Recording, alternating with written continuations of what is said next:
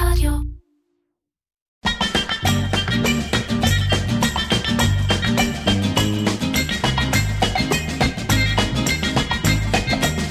עיר קצ'ר, קריאיטיב פודקאסט, עם מירן פחמן. אהלן עמרי מרקוס, בוקר טוב, מה העניינים? מצוין.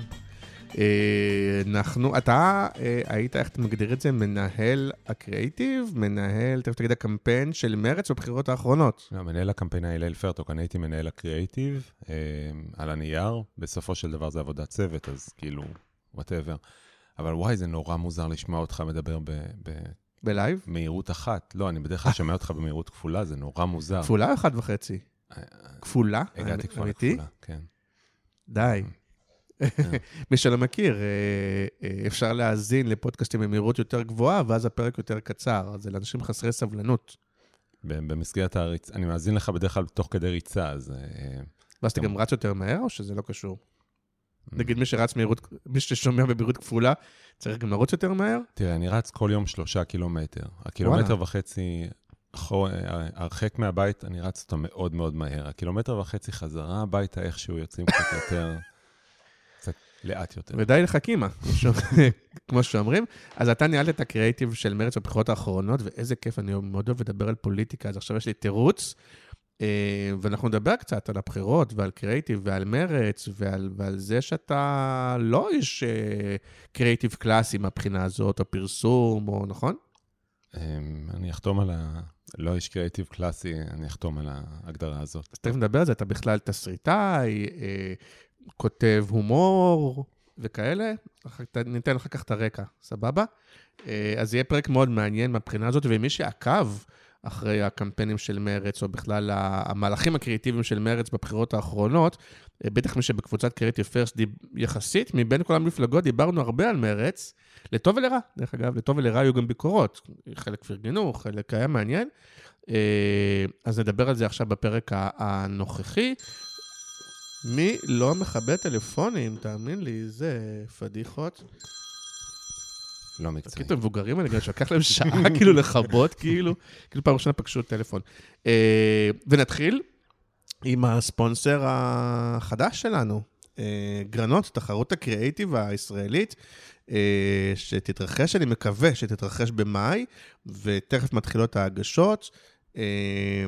אה, תחרות אה, קריאיטיב שיזמתי יחד עם אה, ענת בן נתן, אה, וכל משרדי הפרסום מוזמנים להגיש, ולא רק משרדי פרסום, היום זה, אפרופו, הנה גם אתה, כן. שפתאום עשית אה, את ה... ניהלת קריאיטיב למרות שאתה לא פרסומאי קלאסי, אז גם במובן הזה, היום תחרות קריאיטיב יכולות, יכולים להגיש משרדי יח"צ, משרדי סושיאל, יוצרים עצמאיים, כל מי שעשה קמפיין קריאיטיבי שראוי לפרס אה, יכול אה, להגיש, ולהבדיל מהתחרות הקודמות, מהקקטוס בעיקר, התחרות לא שייכת למשרדי הפרסום, ולכן תהיה אובייקטיבית, וכל השופטים הם, אה, אה, הם אנשי קריאיטיב ותיקים, מנהלי קריאיטיב לשעבר, אף אחד מהם לא עובד במשרדים, אז יהיה מאוד אובייקטיבי, ו, אה, ואני חושב שמגיע לענף שלנו אה, תחרות כמו שצריך, אז מי שמקשיב, תכף מתחילות ההגשות, אתם אה, תשמעו על זה, ואנחנו נתחיל ב... יש פינה קבועה, בעצם כל פעם האורח מספר על הגרנות הפרטי שלו, אה, איזה מהלך קריאיטיבי שהוא עשה, שהוא הכי גאה בו. אז אה, אם אנחנו מדברים על מרץ, אז אני אתקיל אותך בשאלה מה מכל הדברים שעשיתם עכשיו בקמפיין, קריאיטיבית בלבד, אחר כך נדבר אפקטיביות וזה, קריאיטיבית, מה הדבר שאתה הכי גאה, הכי קריאיטיבי לדעתך? יואו, זו שאלה הכי, הכי, תראה, גם, קודם כל זה גם העובדה הזאת שכאילו היה לנו צוות, אה, אה, צוות חלומות, אז אני לא אקח את הקרדיט על זה שזה הומצא לבד, אבל... ה- אני אספר לך, גם במשרדי פרסום, זה אף פעם לא באמת? לבד, ותמיד זה צוותים, ויש תמיד אחד דומיננטי שהוא לוקח את רוב הקרדיט, או אומרים תמיד, אתה יודע, זה כמו, ב- סליחה שאני קוטע אותך לתשובה, אבל זה כמו שיש, נגיד, במאי מפורסם, אז הרבה פעמים, נגיד בעולם הטלוויזיה או קולנוע, אז הרבה פעמים הוא יקבל את הקרדיט, אתה יודע, יגידו, זה סרט של, והתייחסו לפעמים גם לכתיבה וגם למשחק, נכון? תמיד יש איזה טאלנט שהוא שואב את רוב הקר- הקרדיט, אבל זה תמיד עבודת צוות. לא, פה, פה אני עשיתי את הדברים לבד, אני כן. רק אה, השתמשתי בהם בתור אה, פרצוף. לא, אני צוחק. היה לי, אה, זה היה חדר של ארבעה אנשים עם דיקמן, שי יותר, הילה ירון דיקמן? לא. וגיל דיקמן. אה, אוקיי. אני חושב שזה גיל דיקמן, אני קראתי לו דיקמן כל הזמן, יכול להיות שיש כי לו יש שם אחר. דיקמן מאוד מפורסם לא אצלנו. ירון דיקמן הוא ארט, מעצב על. וואלה. אז זה לא הוא. לא, וכאילו, ודניאל צרפתי, וכאילו כל השלושה חודשים האחרונים שלי, הם היו ביחד בחדר אחד צפוף מאוד איתם, אז אני כבר לא מפריד בין מה אוקיי. למי. אבל הדבר הכי אה, אה, מעניין שעשינו, אתה יודע, זה היה, זה היה קמפיין כל כך אה, אה, אה, שלא היה משאבים, אז היינו צריכים לחשוב כל הזמן על כיצד אנחנו זוכים באגרנות הבאה שלנו, כן. כי משאבים אין. אני חושב, אתה, אני חושב, אם לבחור נגיד אחד, הזום חתולים היה מאוד, אה, אה, עשה הרבה מאוד באז. זה שהיינו צריכים לקחת נושא לא אה, סקסי כמו חוגי בית, ולהפוך כן. אותו למשהו שאנשים ירצו לבוא, אז עשינו סרטון של זום, של שיחת זום של חתולים של מצביעי המפלגה. כאילו יש מטה של מרץ חתולים, וזה המון בדיחות על שמאלנים על חשבון עצמם. כן. הוא גם היה אפקטיבי, כי אנשים שחובבים חתולים הפיצו את זה, גם אנשים שחובבים הומור על זום. גם שמאלנים סתם אהבו מאוד את הבדיחות על עצמם, ובעיקר, מי שהפיץ לנו את זה הכי הרבה זה אנשים ששונאים שמאלנים והפיצו את זה בשביל זה. והתוצאה הייתה שהמון אנשים נרשמו לחוגי בית אה, בזום של, אה, של מרץ הפעם. ובמקרה או לא, זה היה בצמוד לתקרית עם... מי זה הפוליטיקאי? נכון, הוא איש היה, אקדמיה? עורך ש... דין. מה הוא היה? היה עורך דין שהגיע ל- לישיבת בית נכון, משפט. נכון, נכון. זה היה יום אחרי ששחררנו את זה. אנחנו במקרה. ראינו, כן, כן, ראינו את זה תוך כדי, ואמרנו, יואו, ואמרנו כבר, אם אנחנו נעשה סרטון המשך לדבר הזה, אז רגע, זה בוא יהיה... נספר, היה איזה עורך דין, זה היה בארצות הברית, שבאיזה זום של מין בית משפט, ב- כן, איזה דיון בבית משפט בזום שהוא בא להעיד, ובטעות, התחלף, הוא קיבל איזה מין פילטר של חתול כזה, זה היה מאוד, גם מאוד ויראלי. אה, בדיוק, ואז חשבנו שאם נעשה סרט המשך, אנחנו נעשה סרטון שאחד מהם הוא פרצוף של בן אדם, ואומר, אוי, יש לי את הפילטר של הבן אדם, אני לא יכול להוריד את זה. אה, כן, כמות הבדיחות, אתה יודע, זה היה גם שילוב של בדיחות הזום שהן עדיין קצת רעננות, עם בדיחות על חתולים שתמיד האינטרנט אה, חובב אותם. זה היה סרטון מנצח. אז מאוד מגניב, ותכף נדבר אם הקריאיטיב הזה הוא גם עובד או שהוא לא, כי היו הרבה דיונים על זה. אז uh, נגיד תודה לגרנות, תחרות הקריאיטיב הישראלית החדשה, ונגיד תודה רבה גם לאדיו שמשווקים את ספוטיפיי בישראל, ואנחנו בפרק 205, uh, אנחנו היום בחול המועד. Uh, ואנחנו מדברים קצת uh, פוליטיקה וקצת uh, uh, קמפיינים וקריאיטיב שקשור לבחירות. אז, אז בואו בוא נתחיל רגע, בואו בוא, בוא נתחבר רגע למשפט הקודם. אז אה, קודם כל הייתם מאוד קריאיטיביים, נכון? זה... אגב, למה, למה אה, אתה אומר שלא היה תקציב? הרי כמה מנדטים היה למרץ בבחירות ה... בכנסת הקודמת? שלושה. אה, כי, כי מקבלים כן. כסף, אם אתה לא מפלגה כנסת. חדשה, אתה מקבל לפי הכנסת הקודמת, נכון? בדיוק. אז היה שלושה, אז זה לא הרבה כסף, אתה אומר. לא. אוקיי, אז חלק, אז חלק מהעניין היה אה, לייצר קריאייטיב כדי לייצר אימפקט גדול, כי אין לכם הרבה כסף למדיה. תראה, זה גם העניין של אה, אין הרבה כסף למדיה, וגם העניין שמדובר במפלגה שהיא קיימת כבר 30 שנה, ובניגוד לכל מיני אה, תקווה חדשה או ימינה כן. או כאלה, שהתקשורת מאוד אוהבת להזמין אותם כי הם מביאים איזושהי בשורה, דווקא מרץ העניין שלהם, אנחנו כאילו לא מגניבים. הערכים שלנו הם אותם ערכים, 30 שנה. אגב, גם הצוות שהגיע לשם, הם כולם אנשים ש... עם מפלגה אידיאולוגית, והאנשים שהגיעו הם כולם מצביעי המפלגה, והם כולם אה, חדורי אידיאולוגיה. כן. זה, זה הפתק היחיד שאי פעם שמתי בגלל זה, לא הייתי עושה את זה למפלגה אחרת. אבל דווקא מרץ כן נחשבו הרבה שנים כמפלגה המגניבה, הם גם כאילו המפלגה התל אביבית והברנז'אית, וה... הם לא מפלגה אפורה, או, אתה יודע, זה צריך להדביק למגניבות, למרות שכאילו, כן, היום אמ, יש, אה, תגיד אתה רגע, אה, מחקרים או מה, כאילו ש... שהם נתפסים, איך? אמ, אוקיי, זה, זה כאילו תשובה מורכבת, כי בעצם אה, מרץ, בתש... הייתי ב-92 במרץ, הייתי בכיתה ו', הייתי הילד הכי צעיר בנוער מרץ, כן. וזה היה אז נחשב לצד כמעט אנרכיסטי. היום אנשים שמצטרפים למרץ, יש בהם את הזיכרון ילדות, שמתישהו במהלך ה-30 שנה האחרונים, האחרונות הם היו במרץ, כן, אה, ויש להם את התחושה המעט אנרכיסטית הזאת, אבל בסופו של דבר המפלגה היא, היא, היא מפלגת אה, שמאל קלאסית, שנאבקת על, אה, על מקומה, ו, וכל פעם שאנחנו עושים משהו שהוא קצת אוף ביט, אז הקהל, אה, יש קהל מבוגר יותר שאומר, אה, מה חבר'ה? מה זה? אז אתה אומר, אלה, ש... אתה אומר, אלה שהצטרפו, אלה שהכירו את מרץ בשנות ה-90, שולמית אלוני, רן כהן, כל הדברים האלה, אז היום הם, הם, הם, ואז באמת זה היה מפלגה מגניבה, לא יודע אם צעירה, כי גם, גם שולמית אלוני וזה, לא, לא היו צעירים בזמנו, כן? יאיר, אני זוכר את הסרטים, כן. יאיר צבן וכאלה. אתה זוכר, נכון? זה היה מין סרטים כאילו צעירים, ובסוף היו חטיארים, כן? שולמית אלוני וכאלה. אה, אה, אבל אתה אומר, גם הקהל התבגר, והיום הוא נהיה יותר שמרן בעצם, כי זה קהל שהיום הוא בני 50. יש את הציטוט הזה שאומר שמי שלא היה קומוניסט עד גיל כן. 30 הוא חסר לב, ומי שהיה אה, קומוניסט אחרי גיל 30 הוא חסר מוח. כן, אז, אז אני חושב שהקהל של מרץ הוא, הוא קצת כזה, הוא כאילו, הוא, הוא נהנה מאוד מהערכים שלו. אנחנו מאוד גאים בערכים שלנו. זה מצחיק, אני מדבר ב"אנחנו", לא כי אני, יש לי אה, זכויות יסוד בהקמה של מרץ, אלא כי זה באמת הערכים שלי. כן. אה, אבל אני חושב שזה קצת כמו קוסמטיקה, שתמיד אומרים ש... איך המשפט הזה, שכולם רוצים להיראות בנות 26? כאילו, אם את בת 14, את מתאפרת כדי כן. להיראות בת 26, ואם את בת 46, את מתאפרת להיראות בת 26. כן. ככה זה גם מרץ. אנחנו רצינו למכור איזשהו מוצר שיראה מצד אחד רענן, אבל מצד שני, שלא תאבד את הזהות שלך בתוכו. אה, וזה חלוקה בין שני דברים, בין ראש ו- ובין בטן. זה, זה אחד מהדברים הראשונים שגילית, שזיהיתי כש, כשבאתי לדבר הזה. היו שני דברים. קודם כל, כשפגשתי את ניצן, אז הוא, ניצן כבר אחרי כמה וכמה מערכות בחירות, ניצן הורוביץ. כן. אה, ותומר רזניק, מזכ"ל המפלגה. והם שניהם מאוד מאוד מיומנים ויודעים מה קורה, אבל הם כבר, אני לא רוצה להגיד עייפים, אבל הם, הם מתורגלים כן. במערכות בחירות. וניצן כאילו מסתכל על זה, ניצן שהוא שליח ציבור מעולה, אבל קמפיינר אה, אה, שהוא כאילו לא ברמת השליחות ציבורית, זה כאילו מבחינתו קצת אה, תיק, איך נאמר, שלוש מערכות בחירות, פעם אחרי פעם, פתאום מגיעה רביעית. אמרתי לו, עזוב, בוא לא נעשה קמפיין חדש, בוא נעשה קמפיין לקט. יש לך כבר ארבע, ארבע מערכות בחירות מאחוריך. אה, כן, במיוחד שבמקביל יש את ביבי, שכן נראה שהוא... קם בבוקר על ספידים, ונראה שהוא טורף את זה כל פעם מחדש. כי אני גם מהצד אומר, וואי, עוד פעם, כאילו זה, זה הרי, זה, זה, זה, זה תיק, זה, זה, זה מפרך, זה ארוך, זה אינטנסיבי, זה קשה, יש סיבה שעושים את זה פעם בארבע שנים, פתאום כן. עושים את זה כל חצי שנה כמעט. זה נכון. זה כן. ממש, אתה יודע, גם, מרמה, גם ברמה הארגונית, אני אומר, לא רק על מרץ, בכללי, זה לא כן. לא בריא למערכות כאלה, כל הזמן להיות בקמפיין.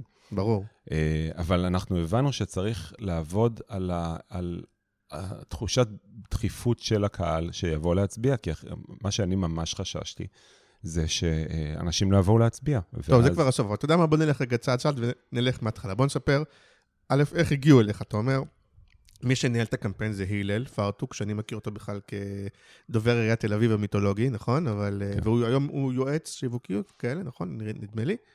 אה, יועץ שיווקי, אסטרטגי, אתה יודע, במרץ כל הדברים אה, אה, כאילו הפכו להיות בלר אחד גדול, שכולם נותנים, ממש כמו קלאסי למרץ, כל אחד נותן כפי יכולתו ולוקח לפי צרכיו. הלל עשה כן. הכל. גם, אתה יודע, גם, אתה יודע, גם זה...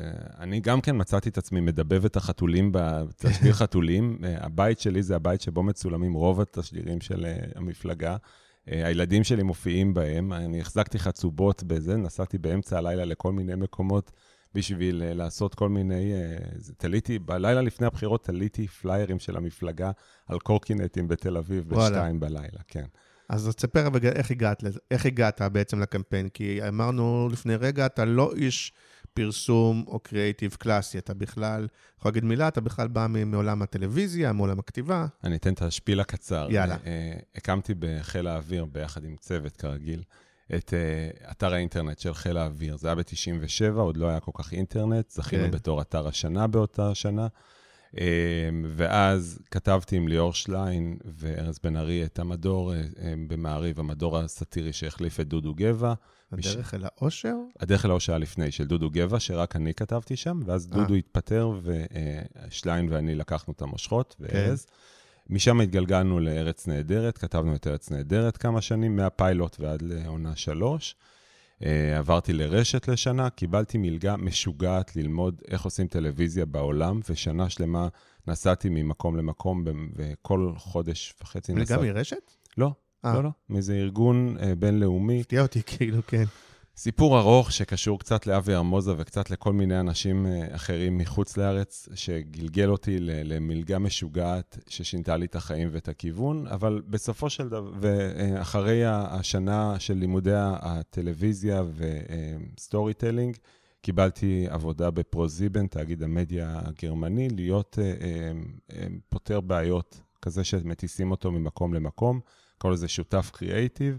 הייתי מפתח אה, שעשועונים לכל מיני מדינות ונוסע לפתור להם בעיות עם אה, פורמטים קיימים.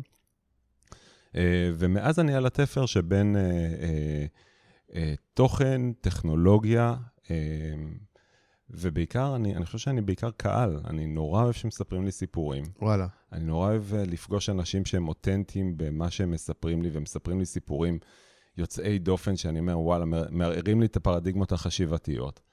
אה, ותמיד דגדג לי הפוליטיקה. אני בן אדם מאוד פוליטי, גם כשכתבנו בארץ נהדרת וגם אה, אה, בפוליטיקה הבינלאומית, זה תמיד נורא עניין אותי, כי מדובר באנשים שהם סטורי טלרים מאוד טובים, כן. ו- ו- ואתה רואה אצלם בעיניים את, ה- את הדבר הזה. אלה שהם מצליחים בתחום הם כאלה שמצליחים. כשאתה מדבר על קריאייטיב, אי אפשר כן. לפספס את האור בעיניים. אתה מדבר על זה בתשוקה ובאנרגיה הזאת. כן. אני קצת מכור לזה. אני, אני מכור לאנשים שמספרים לי סיפורים בצורה טובה. כן. וזה נראה לי משהו שיש לו ערך לארגונים. אוקיי, ואז איך אתה בעצם מגיע ל...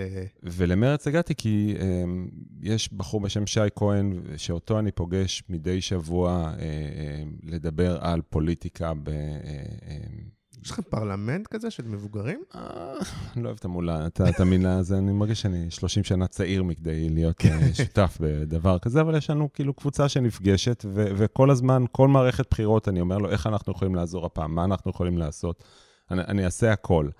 ומכיוון שבשנים האחרונות בכלל עבדתי בסקרינס, בעיקר בשוק ההודי, בלפתח להם שעשועונים, שזה מצחיק, שעשועון של 300-400 מיליון צופים, פתאום לעבור ל-200 קולות בבית ג'אן, כן. זה, זה, זה, זה פער שקשה. זה, אבל בכל מקרה התחילה הקורונה, סקרינס והודו קצת היה יותר מורכב אה, כל הטיסות, אה, והגיעה הצעה שאני מחכה לה מגיל 12, אה, כי אני מרגיש כמו ילד בכיתה ו' שקיבל את המפתחות לאוטו ואמרו לו, בוא, תצטרף. בוא תהיה מנהל הקריאיטיב. כן. אה, אז שוב, אבל שמצד אחד יש לך הרבה ידע וניסיון וכישרון אה, בכל מה שקשור בכתיבה, בתסריטים, ברעיונות, ומצד שני, יש לך פחות ניסיון גם בפוליטיקה וגם, ב, אה, שוב, באיזה סוג של פרסום, באיך איך עושים יצירה שבסוף משרתת א', מסר, וב', אמורה לשרת, בטח בבחירות, איזושהי ענה לפעולה יחסית מהירה. אז זה לא משהו שאתה אומר לעצמך או לאחרים, תקשיבו, ואת זה אני פחות כאילו... אני יכול לעשות נורא מצחיק, אני יכול לעשות נורא ויראלי, אבל אני לא יודע אם זה באמת פרסום פרסום, בסוף זה יביא תוצאות, בסוף...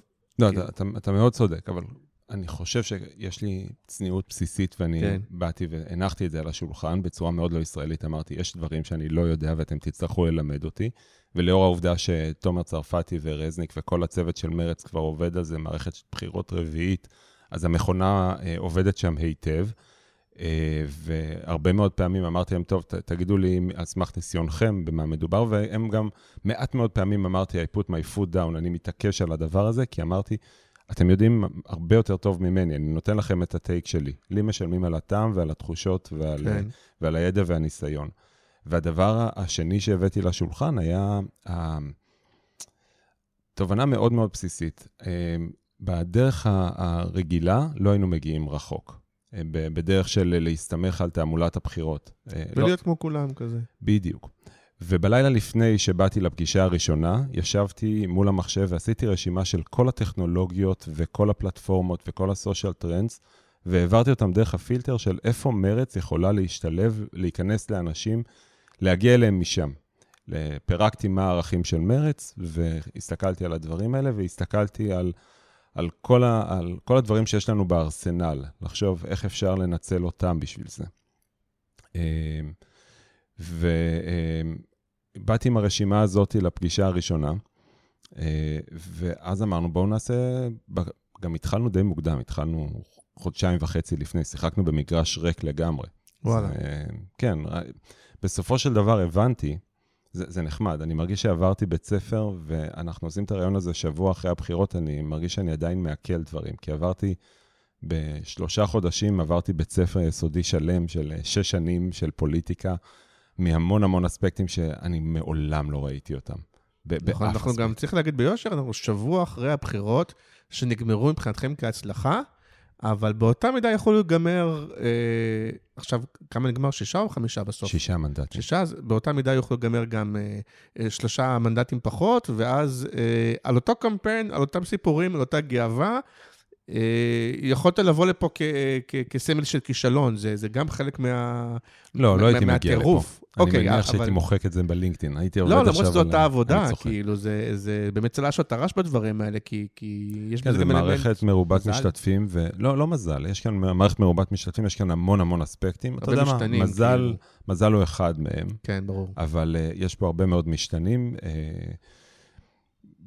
וכן, בסופו של דבר... רגע, אני מחזיר אותך צעד צעד, אני בכוונה, וגם אני יודע שאתה מקשיב לפודקאסט הזה, אז אתה יודע שהוא גם לפעמים ביקורתי, אז אה, אה, הנה שאלה ביקורתית. אתה אומר, התחלת אה, באופן אה, אינטואיטיבי אפילו, עוד לפני המפגש, אמרת, אני אסתכל אה, בערכים של מרץ, ואני אסתכל על כל מיני אה, אה, אה מדיו, מדיות אה, וכל מיני מקומות שבהם אפשר להטמיע את המסרים. השאלה היא, אה, האם היה שלב ראשון שהוא שלב אסטרטגי? כלומר, א', האם למרץ היה, כמו שלמפלגות האחרות, יש את האסטרטג העל הזה, שאנחנו מכירים מהטלוויזיה וכדומה, והאם באמת, קודם כל זה התחיל מסוג של מחקרים, מסוג של עבודה אסטרטגית וכדומה, ורק אחריה את הקריאיטיב, או שבאמת זה, או שבאמת זה קודם כל הגיע הקריאיטיב, ואז תפרו לאחורה קצת לערכים וכדומה. איך התחילה העבודה? לא, תראה, קודם כל מרצ היא מפלגה אידיאולוגית, אז בסופו של דבר המקום שאפשר לשחק בו הוא לא גדול, ודבר שני, אחרי שלוש מערכות בחירות, בוא, בן אדם, כן. כאילו, אתה רוצה עכשיו להזמין עוד uh, אסטרטגיה על שיגיד לך את מה שהאסטרטגיה על הקודם אמר? בסופו של דבר, עשו שלושה סוגים של מחקרים. עשו. אחד כמותי, אחד איכותני, ואחד, ה, ה, אני לא יודע איך להגדיר אותו, אבל פחות או יותר כל אחד מאיתנו, כל מי שהוא פגש, הוא שאל אותו את כל השאלות שאתה יכול לחשוב עליהן בתחום הזה. כי בסוף... הנה, אפילו איתי, מדי פעם דיברת במסנג'ר, כי ידעת שאני סוג של הקהל, שבסוף, אגב, הצביע מרץ, ברגע האחרון, באמת, באמת, בקלפי. ברגע האחרון? כן, הייתי בטוח שאני הולך להצביע לפיד. עבד עליי הגוואלד. כן. אמ, גם הגוואלד וגם, זה לא פעם ראשונה שאני מצביע מרץ, אבל טוב, אוקיי, אבל תמשיך, סליחה. אגב, מכיוון שאני אה, מדי פעם סימה, אה, הצגתי גם כן. לך, אתה, כאילו, אם, אם קיבלת ממני ביום שישי באמצע הלילה אס.אם.אסים, תדע לך שהייתי במטה באותו זמן ועשיתי כן. את זה. כי אנחנו כולנו היינו כל כך מגויסים, זה מדהים, אני לא חושב שיש משהו שעשיתי בחיים שהיינו כל כך טוטאליים לגבי הדבר הזה. אה, אני לא חושב שגיל דיקמן, הקולגה שלי, אותו תומר צרפתי, שני אנשים, אה, דניאל צרפתי, שני אנשים שהיו איתי במטה כל הזמן, אני לא חושב שהם ראו את הבית. זה שאין להם ילדים, זה, זה כנראה... כן, אבל אני רוצה לחזור אותך שאלה אסטרטגית, כי בעיניי כן יש פה אסטרטגיה. יש משהו שאתה אומר, הרבה מהקהל שלנו, זה יכול להיות המאיראנים האלה לצורך העניין, שאידיאולוגית תומכים בחלק גדול ממה שמרץ אומרת, אה, אבל אה, יש להם שיקולים, הם רוצים להחליף את השלטון, הם רוצים אולי את יאיר לפיד, הם חוששים אולי שהמפלגה לא תעבור. אה, יש, אז יש פה אסטרטגיה מעבר ל, להעביר את המסרים של מרץ. בוודאי, אנחנו חשבנו על זה כל הזמן, והאסטרטגיה הגדולה די נשארה אותו דבר. אתה יכול להגיד אותה היום מאי, במילים? מה האסטרטגיה הגדולה? נגיד, לפני, לפני הגוואלד, הגוואלד היה אחר כך, אסטרטגיה בהתחלה, שאתה אומר שהתחלתם לפני, מה היה המסר העל לדעתך, כאילו? לדבר על הליברליות? וואו, זו שאלה, לא, כי כאילו אני, אני לא מסתכל על זה ככה, אני מסתכל על זה, יש שלוש דרכים שאני מסתכל okay. על זה. אוקיי. דרך אחת אומרת, ה, אה, מה הסיפור של המפלגה, מה הנרטיב כן. של המפלגה. וזו סוגיה פילוסופית מאוד מעניינת, שבגללה אנשים מאבדים עניין בפוליטיקה, כי בסופו של דבר, בטח בבחירות האחרונות, כל הזמן היו את אותם אייטמים משעממים, גדעון לא יושב מתחת לבנט, בנט לא יושב מתחת ללפ... כל מיני כאלה, אבל גם למרץ יש כמה נרטיבים. יש את לא, נרטיב ברור, ברור. השמאל מדיני, מדינה פלסטינאית, יש את נרטיב הכלכלי, סוציאליסטי, ויש את נרטיב, לצורך העניין, הליברליות, הומואים, עובדים זרים. גם פה יש כמה נרטיבים. אין בעיה, אבל תנסה להיכנס, אתה, בסופו של דבר, בזמן קמפיין אתה רוצה להיכנס עם זה לחדשות. Okay. הדרך שלך להיכנס לחדשות עם דבר כזה היא היא בלתי אפשרית, וכל דרך שבה ניסיתי את זה, כולל, אתה יודע, פרסמנו תוכנית כלכלית, קיבלנו איזה עמוד בקושי בדה-מרקר. זה לא משהו שיכול להכתיב משהו. ומה, איך תחדש בתחום הלהט"ב? אני אספר לך משהו שעשינו מאוד חמוד, כן. אה, כשהם חתמו עם איתמר בן גביר ו... אה, אה, אבי מעון, whatever. כן, זה של מינוע, איך שקוראים לו, מעוז משהו. כן, אז ביקשנו בקאמאו מבוי ג'ורג' לעשות קליפ שבו הוא אומר מה דעתו על העניין. וואלה.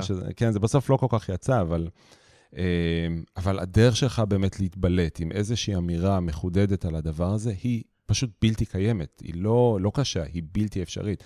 כל הנושאים שאמרת עכשיו הם בלתי אפשריים.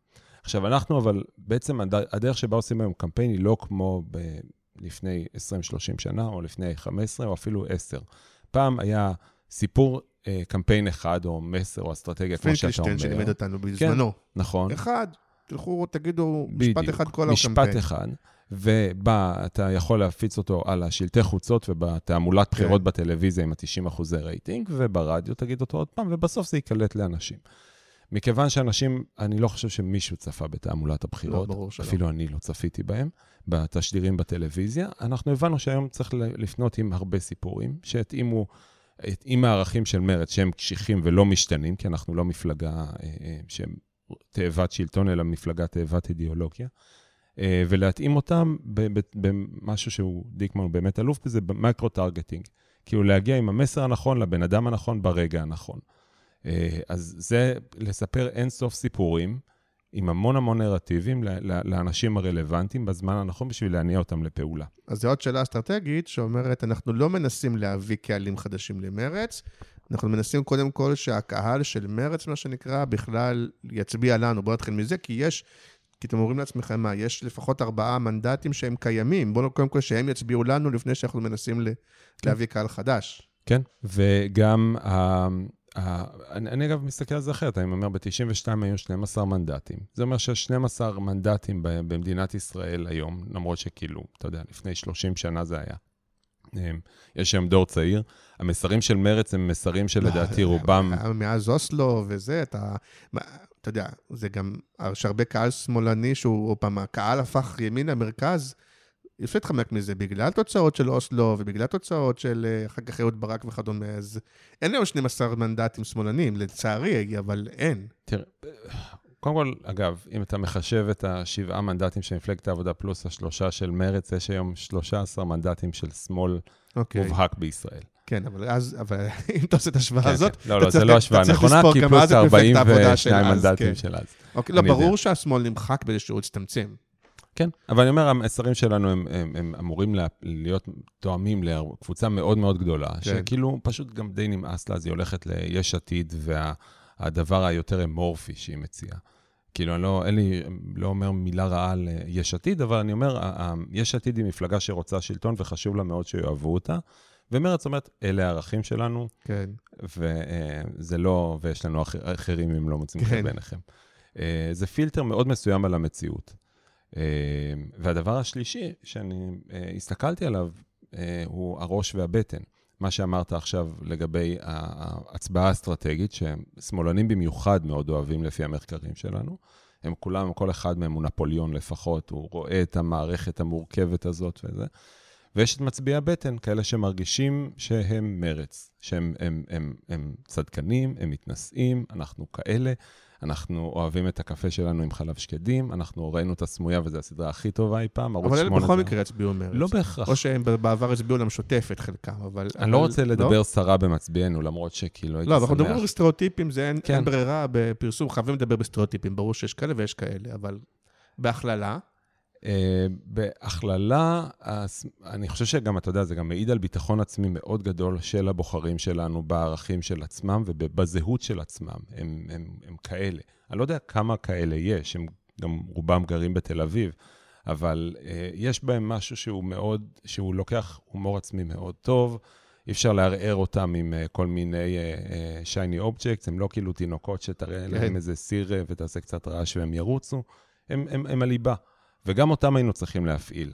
ואת זה עשינו עם קמפיין בטן, עשינו דבר שנקרא מרץ וינטג', לקחנו את הסרטים הישנים של מרץ ואת הג'ינגלים שהקהל הזה מאוד אוהב, וארזנו אותם בתור uh, מרץ וינטג' בשביל לחזק לאנשים את, ה, את התחושה הזאת, שגם אם הם בסביבה של מרץ, גם אם הם לא בליבה עצמה, הם כן. מתישהו היו שם. להזכיר להם למה, את עצמם בגילאים האלה. רצינו, עשינו ליין של merchandise באינסטגרם, של כל מיני מוצרים של מרץ, כי כאילו כבר אנחנו כמעט pop culture. כן, אפרופו מה שאמרת קודם, כל מיני, להשתמש בכל מיני טכניקות וכל מיני מדיות וטכנולוגיות שאחרים פחות משתמשים. כן, האמת שהיה לי רעיון, ואיתמר רועי, שעשה לנו את זה, ירק דם בשביל הדבר הזה. עשינו ב Waze שתי גרסאות של הדרכה. היית יכול לשמוע גרסה של ניצן, נותן לך הוראות איך לנסוע, כן. והיית יכול לנסוע את גרסת שאר הפוליטיקאים, שתמיד אומרים ימין. לא משנה מה ההוראות הנכונות, תמיד אומרים ימין. וואלה. כן, זה היה מאוד מצחיק.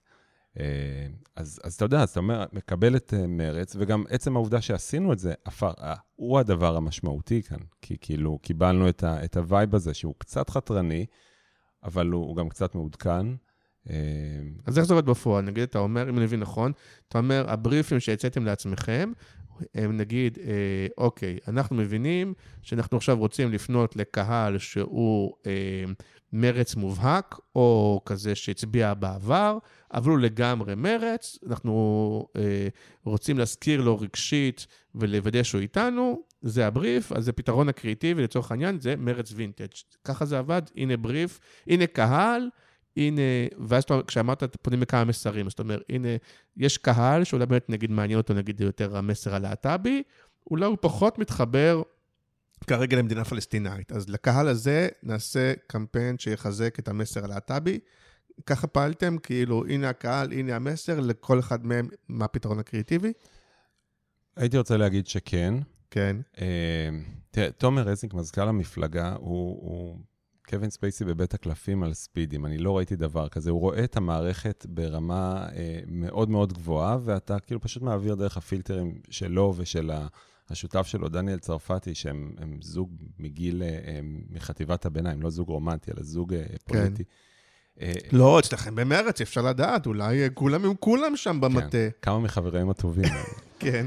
אבל אתה פשוט מריצים דרכם את הדבר הזה, ואז הפילטר של הרגישות, כאילו הם חושבים על כל הבעיות שיכולות להיות עם משהו, אבל גם רואים את היתרונות, ואז הם אומרים, טוב, יאללה, כאילו... אה, אבל אתה אומר הפוך, אתם באתם עם הרעיון, כן. ואז הם שפטו, ולא הפוך, הם באו ואמרו, תקשיבו, המסר הזה לקהל הזה, תנו לי רעיון. תזכור רגע, אבל עוד משהו. אנחנו מדברים על, על, על איזה שלב בקמפיין. בשלב של השלושה חודשים לפני, אתה צריך להתניע ככה את המנואלה, לסובב את המנואלה בשביל להתניע את המנוע.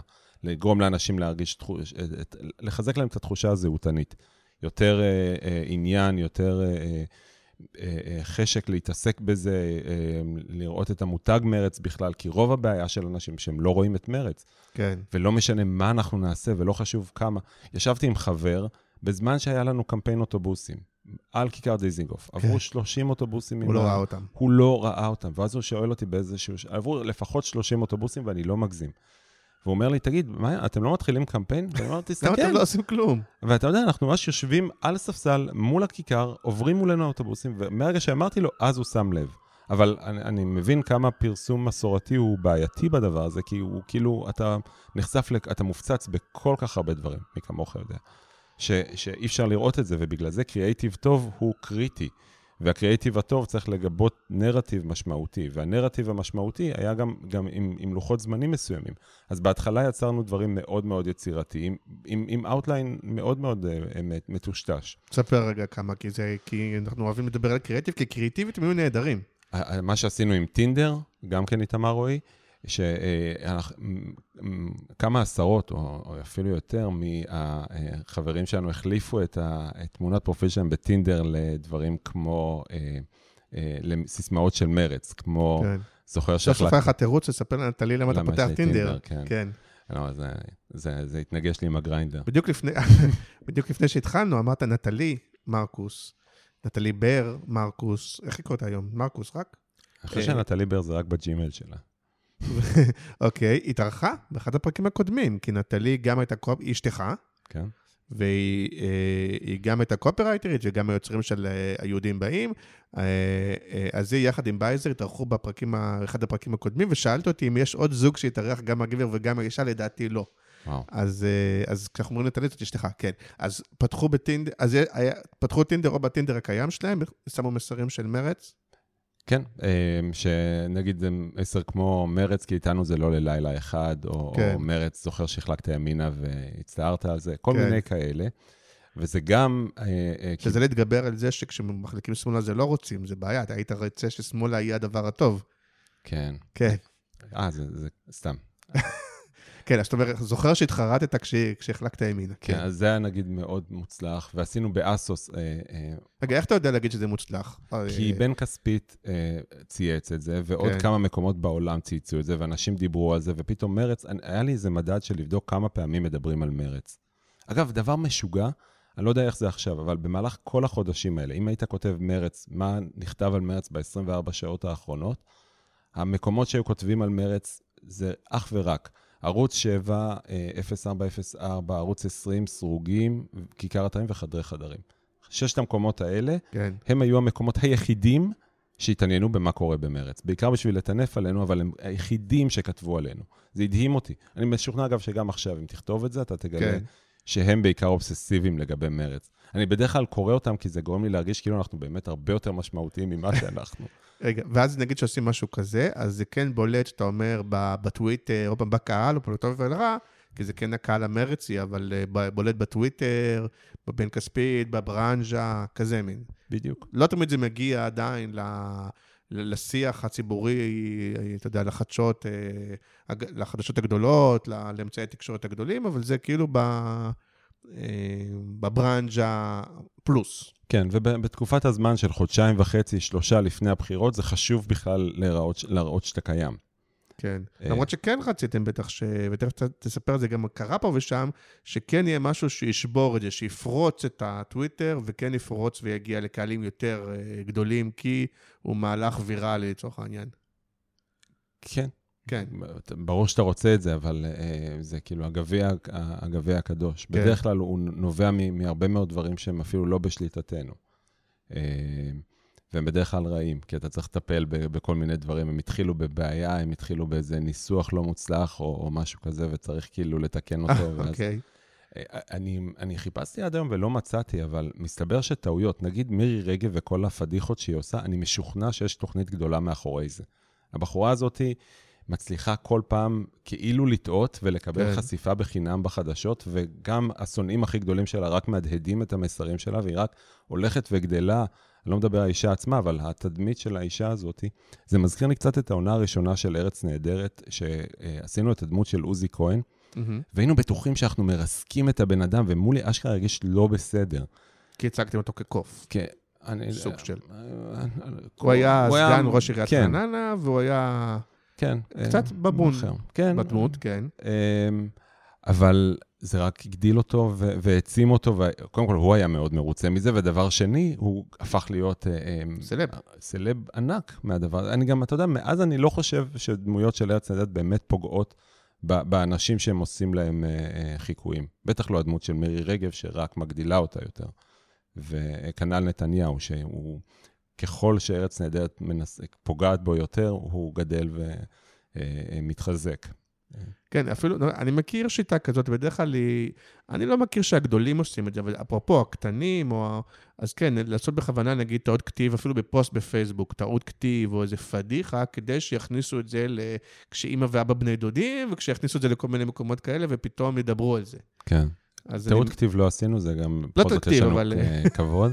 אבל אה, חשבנו על אה, דברים שאנשים מסוימים יחשבו שהם טעות, והם יהיו דוג ויסל לקהל שלנו, שיבין שאנחנו על חשבון מי הפדיחה פה. אה, שזה כאילו... אגב, אתה יודע כן. משהו באמת משוגע, והוא הוא בלתי נתפס בעיניי. היה את השלוש מילים, אתה זוכר שהיה כל מיני... כן, שכולם היו סיסמאות של שלוש כן. מילים. ואנחנו היינו די ראשונים לעלות על, ה, על הדבר המטופש הזה, כן. ויריב אופנהיימר שיעץ לנו, אמר, אולי נעשה משהו של אה, שלוש, כאילו, רק שלוש מילים, כאילו, ו, ושמנו כזה סלוגן של מרץ, רק שלוש מילים, והעלינו את זה, שמנו את זה על, אה, אה, הגרפיקאית, שמה, נעמי, שמה את זה על אה, אה, בילבורד, והעלינו את זה כאילו זה נתלה במעלה טראמפ. עכשיו, מכיוון שאין לאף אחד כתב במעלה טראמפ, ברמת הגולן. ברמת הגולן, כן, ואין מקום כזה, ואני מניח שאין שם גם לא, שילוט. יש שלט. כן, יש, של, יש רק שלט כזה, אין כן. שלט חוצות. ברור. אבל כתבנו בטוויטר, במעלה טראמפ, מתוך איזו הבנה שכולם יבינו שמדובר בבדיחה. כמות אה, אנשים שחשבו שמדובר בדבר אמיתי הייתה אה, אה, די מטורללת. אני אגיד את זה ככה. זה כולל חברי כנסת שהתקשרו, לא מהמפלגה שלנו, שרצו להבין איפה בדיוק זה תלוי, וכאילו לקחו את זה בשיא הרצינות. זה, זה נגיד גרם. אז אולי לי- זה חלק מהביקורת שלפעמים אה, אמרו נגדכם, שאפילו, ה- עוד פעם, מצד אחד, הקריאיטיב הוא מגניב, הוא מתוחכם, אבל שאולי הוא לפעמים קצת מעל הגובה, מעל הראשים של חלק מהקהל, אפילו שלכם, אפילו שכאילו בהכללה הקהל של מרץ הוא מתוחכם והוא צופה בסמויה, שחלק מהדברים אפילו מעל הראש שלו, ובפוליטיקה עדיין, אמנם זה לא פינקלשטיין, אתה לא צריך להגיד למחנה לחייב, אתה יודע, למחנה הכי רחב, אבל עדיין אתה צריך להיות, אתה יודע, keep it stupid, simple, איך שאומרים, עדיין, כאילו, יכול להיות? נגיד, קראתי בקריאיטיב פרסט אה, את הפידבקים על כל מיני דברים. כן. זה הדהים אותי כמה אנשים לא רואים את התמונה הכוללת, ונראה להם... וזה כאילו הקהל שלכם, כן? זה הקהל כן, המתוחכם. כן, לא, אין בעיה עם זה. קודם כל, הקהל שלנו, הוא מצביע לנו, הוא נהנה לקטר על זה, הוא אה, מקטר על זה כל השנה.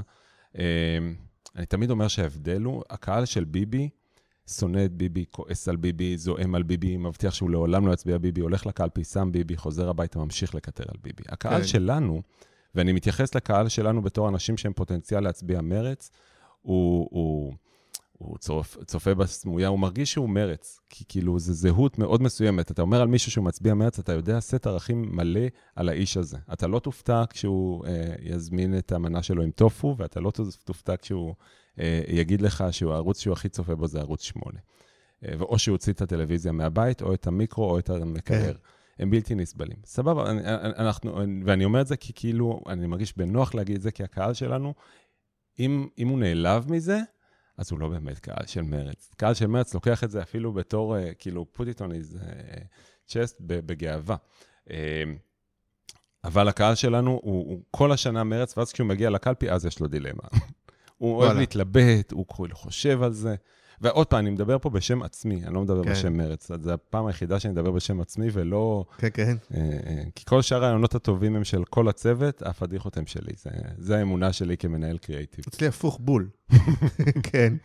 אגב, אתה יודע שזה באמת היה, זה, זה קשה, כי בדרך כלל אני תופס, שתי, אני תופס אחת משתי נישות, או שאני איש קריאיטיב, ואז אני מנסה להיות הכי מבריק בחדר ב, ב, באופן אובססיבי, כל הזמן חושב על הרעיונות ולהיות הכי חד, ואם אני מנהל הקריאיטיב של התהליך, המטרה שלי היא שכל אחד בחדר יהיה יותר, יהיה יותר טוב ממני. ברור. ו- ולהוציא מהם את המקסימום, ואם אני מגיע לרעיון בתור מנהל הקריאיטיב, אני מרגיש שכשלתי. לא, אז עושים, אתה לא מכיר את הטריק, אתה פשוט לא מספיק משופשף.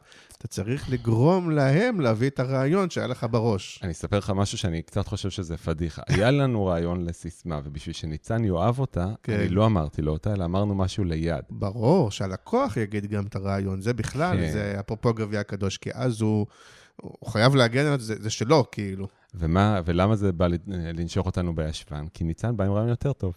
וואלה, כן, ניצן הבריק באותו רגע עם איזשהו משהו שאמרנו, וואלה, באמת שזה אפילו יותר טוב ממה שהיה לנו.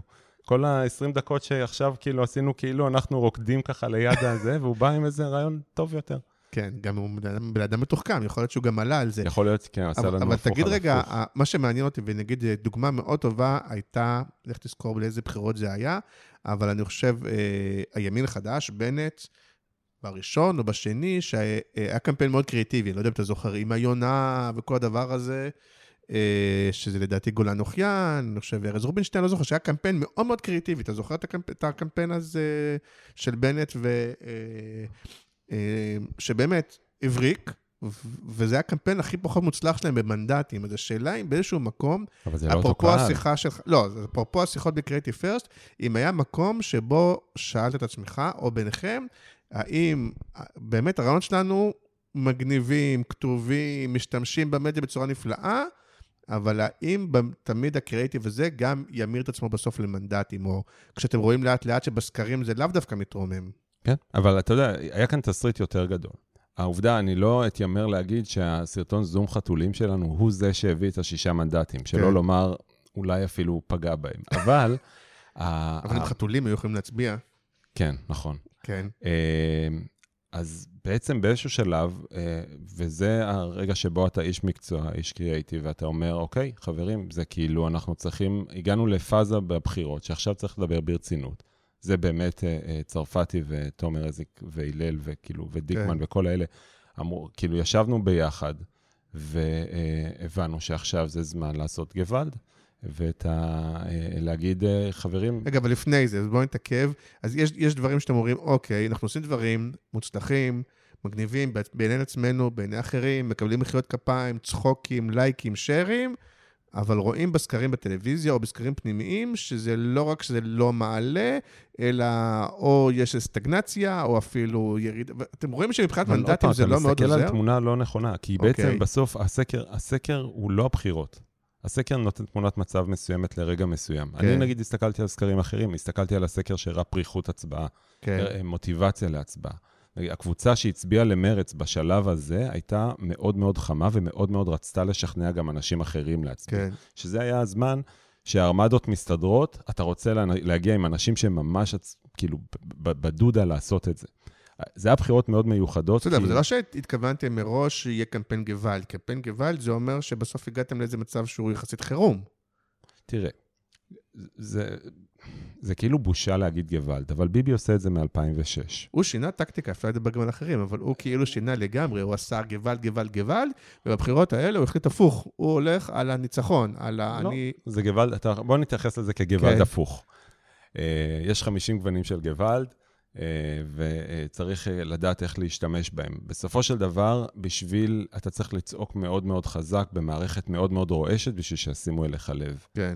והגוואלד התגלה ככלי מאוד אה, אפקטיבי לזה. עוד פעם, אני, הוא לא קריאטיבי במיוחד, אבל הוא, לרגע הנכון שלו, הוא, הוא כלי הכרחי. אה, אני לא יודע אם נשתמש בו, אני אשתמש בו, אני לא יודע אם המפלגה תשתמש בו שוב. כן. אני לא יודע... הוא גם עבד, הוא עבד, וזה מפתיע, כי, כי זה מה שהפתיע את כולם, הוא עבד גם לכם, הוא עבד גם למפלגת העבודה וגם לגנץ, למרות שזה פחות או יותר אותם קהלים.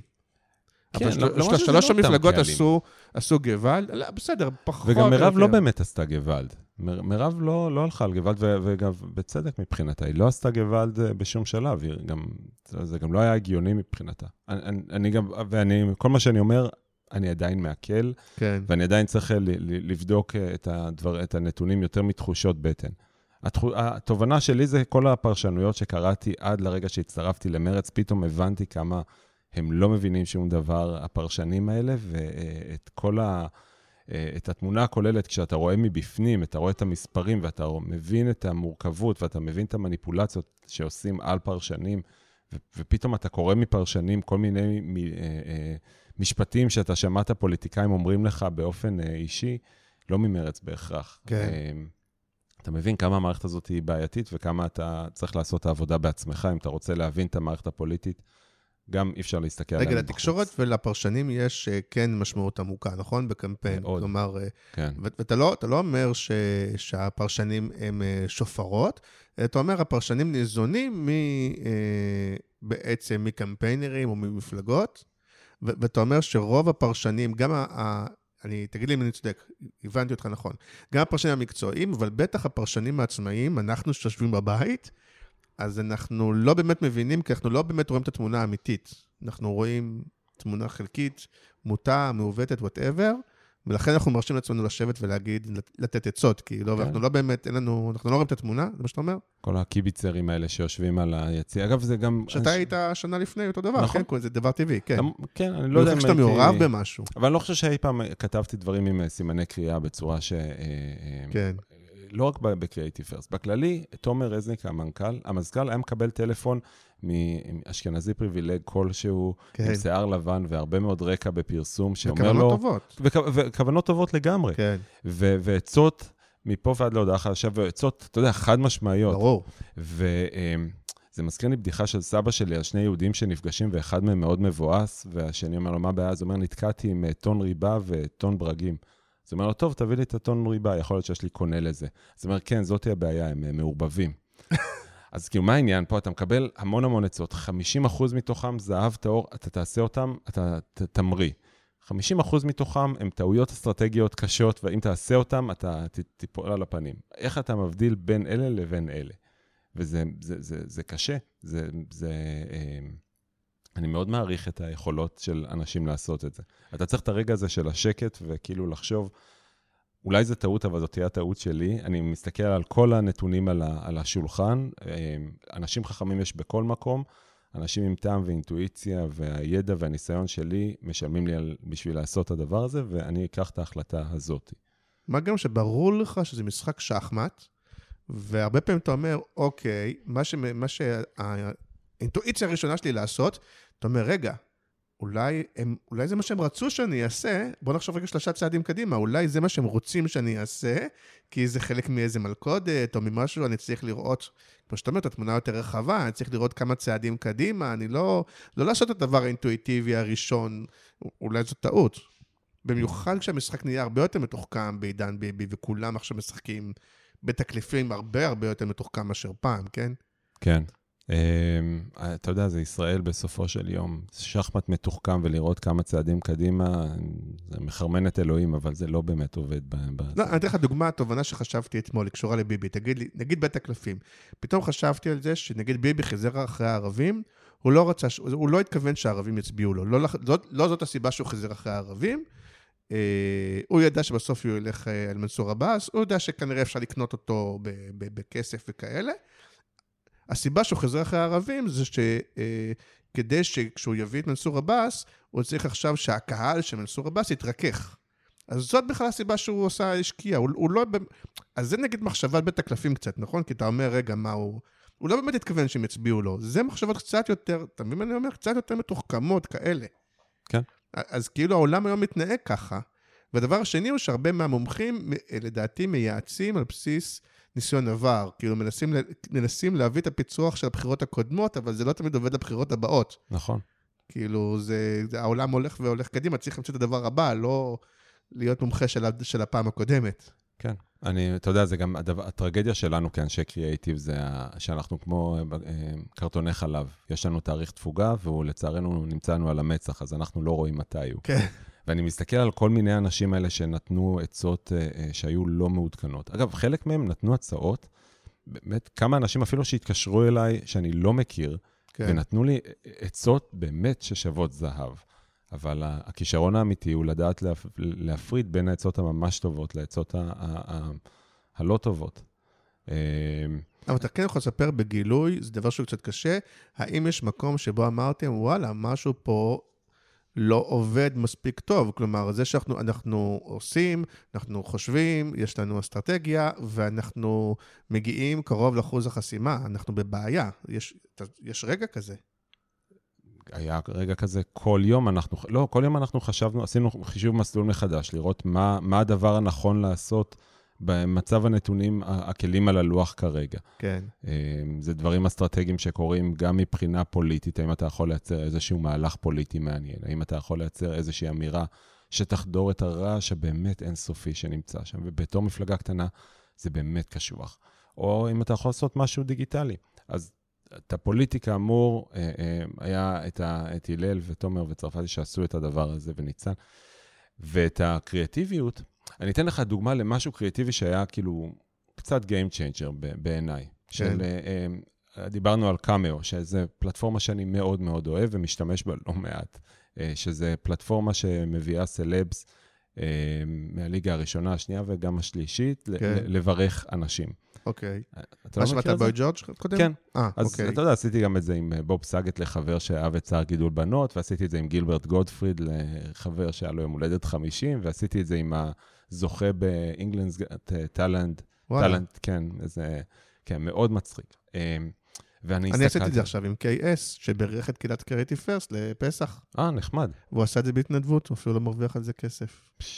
אז אתה מדבר על פלטפורמה, אז יש עכשיו. ישראליות כאלה, אתה מדבר על כן, פלטפורמות כן, בבינלאומי. אבל אמרנו, כן. הרעיון, הרעיון הוא נחמד, כי בעצם אתה מרוויח פה שלוש פעמים. ואמרנו. בוא נעשה כזאת פלטפורמה עם הנציגים של המפלגה. כן. יש להם הרבה מאוד, אה, אה, אה, כאילו, אנשים שרוצים מהם אה, זה.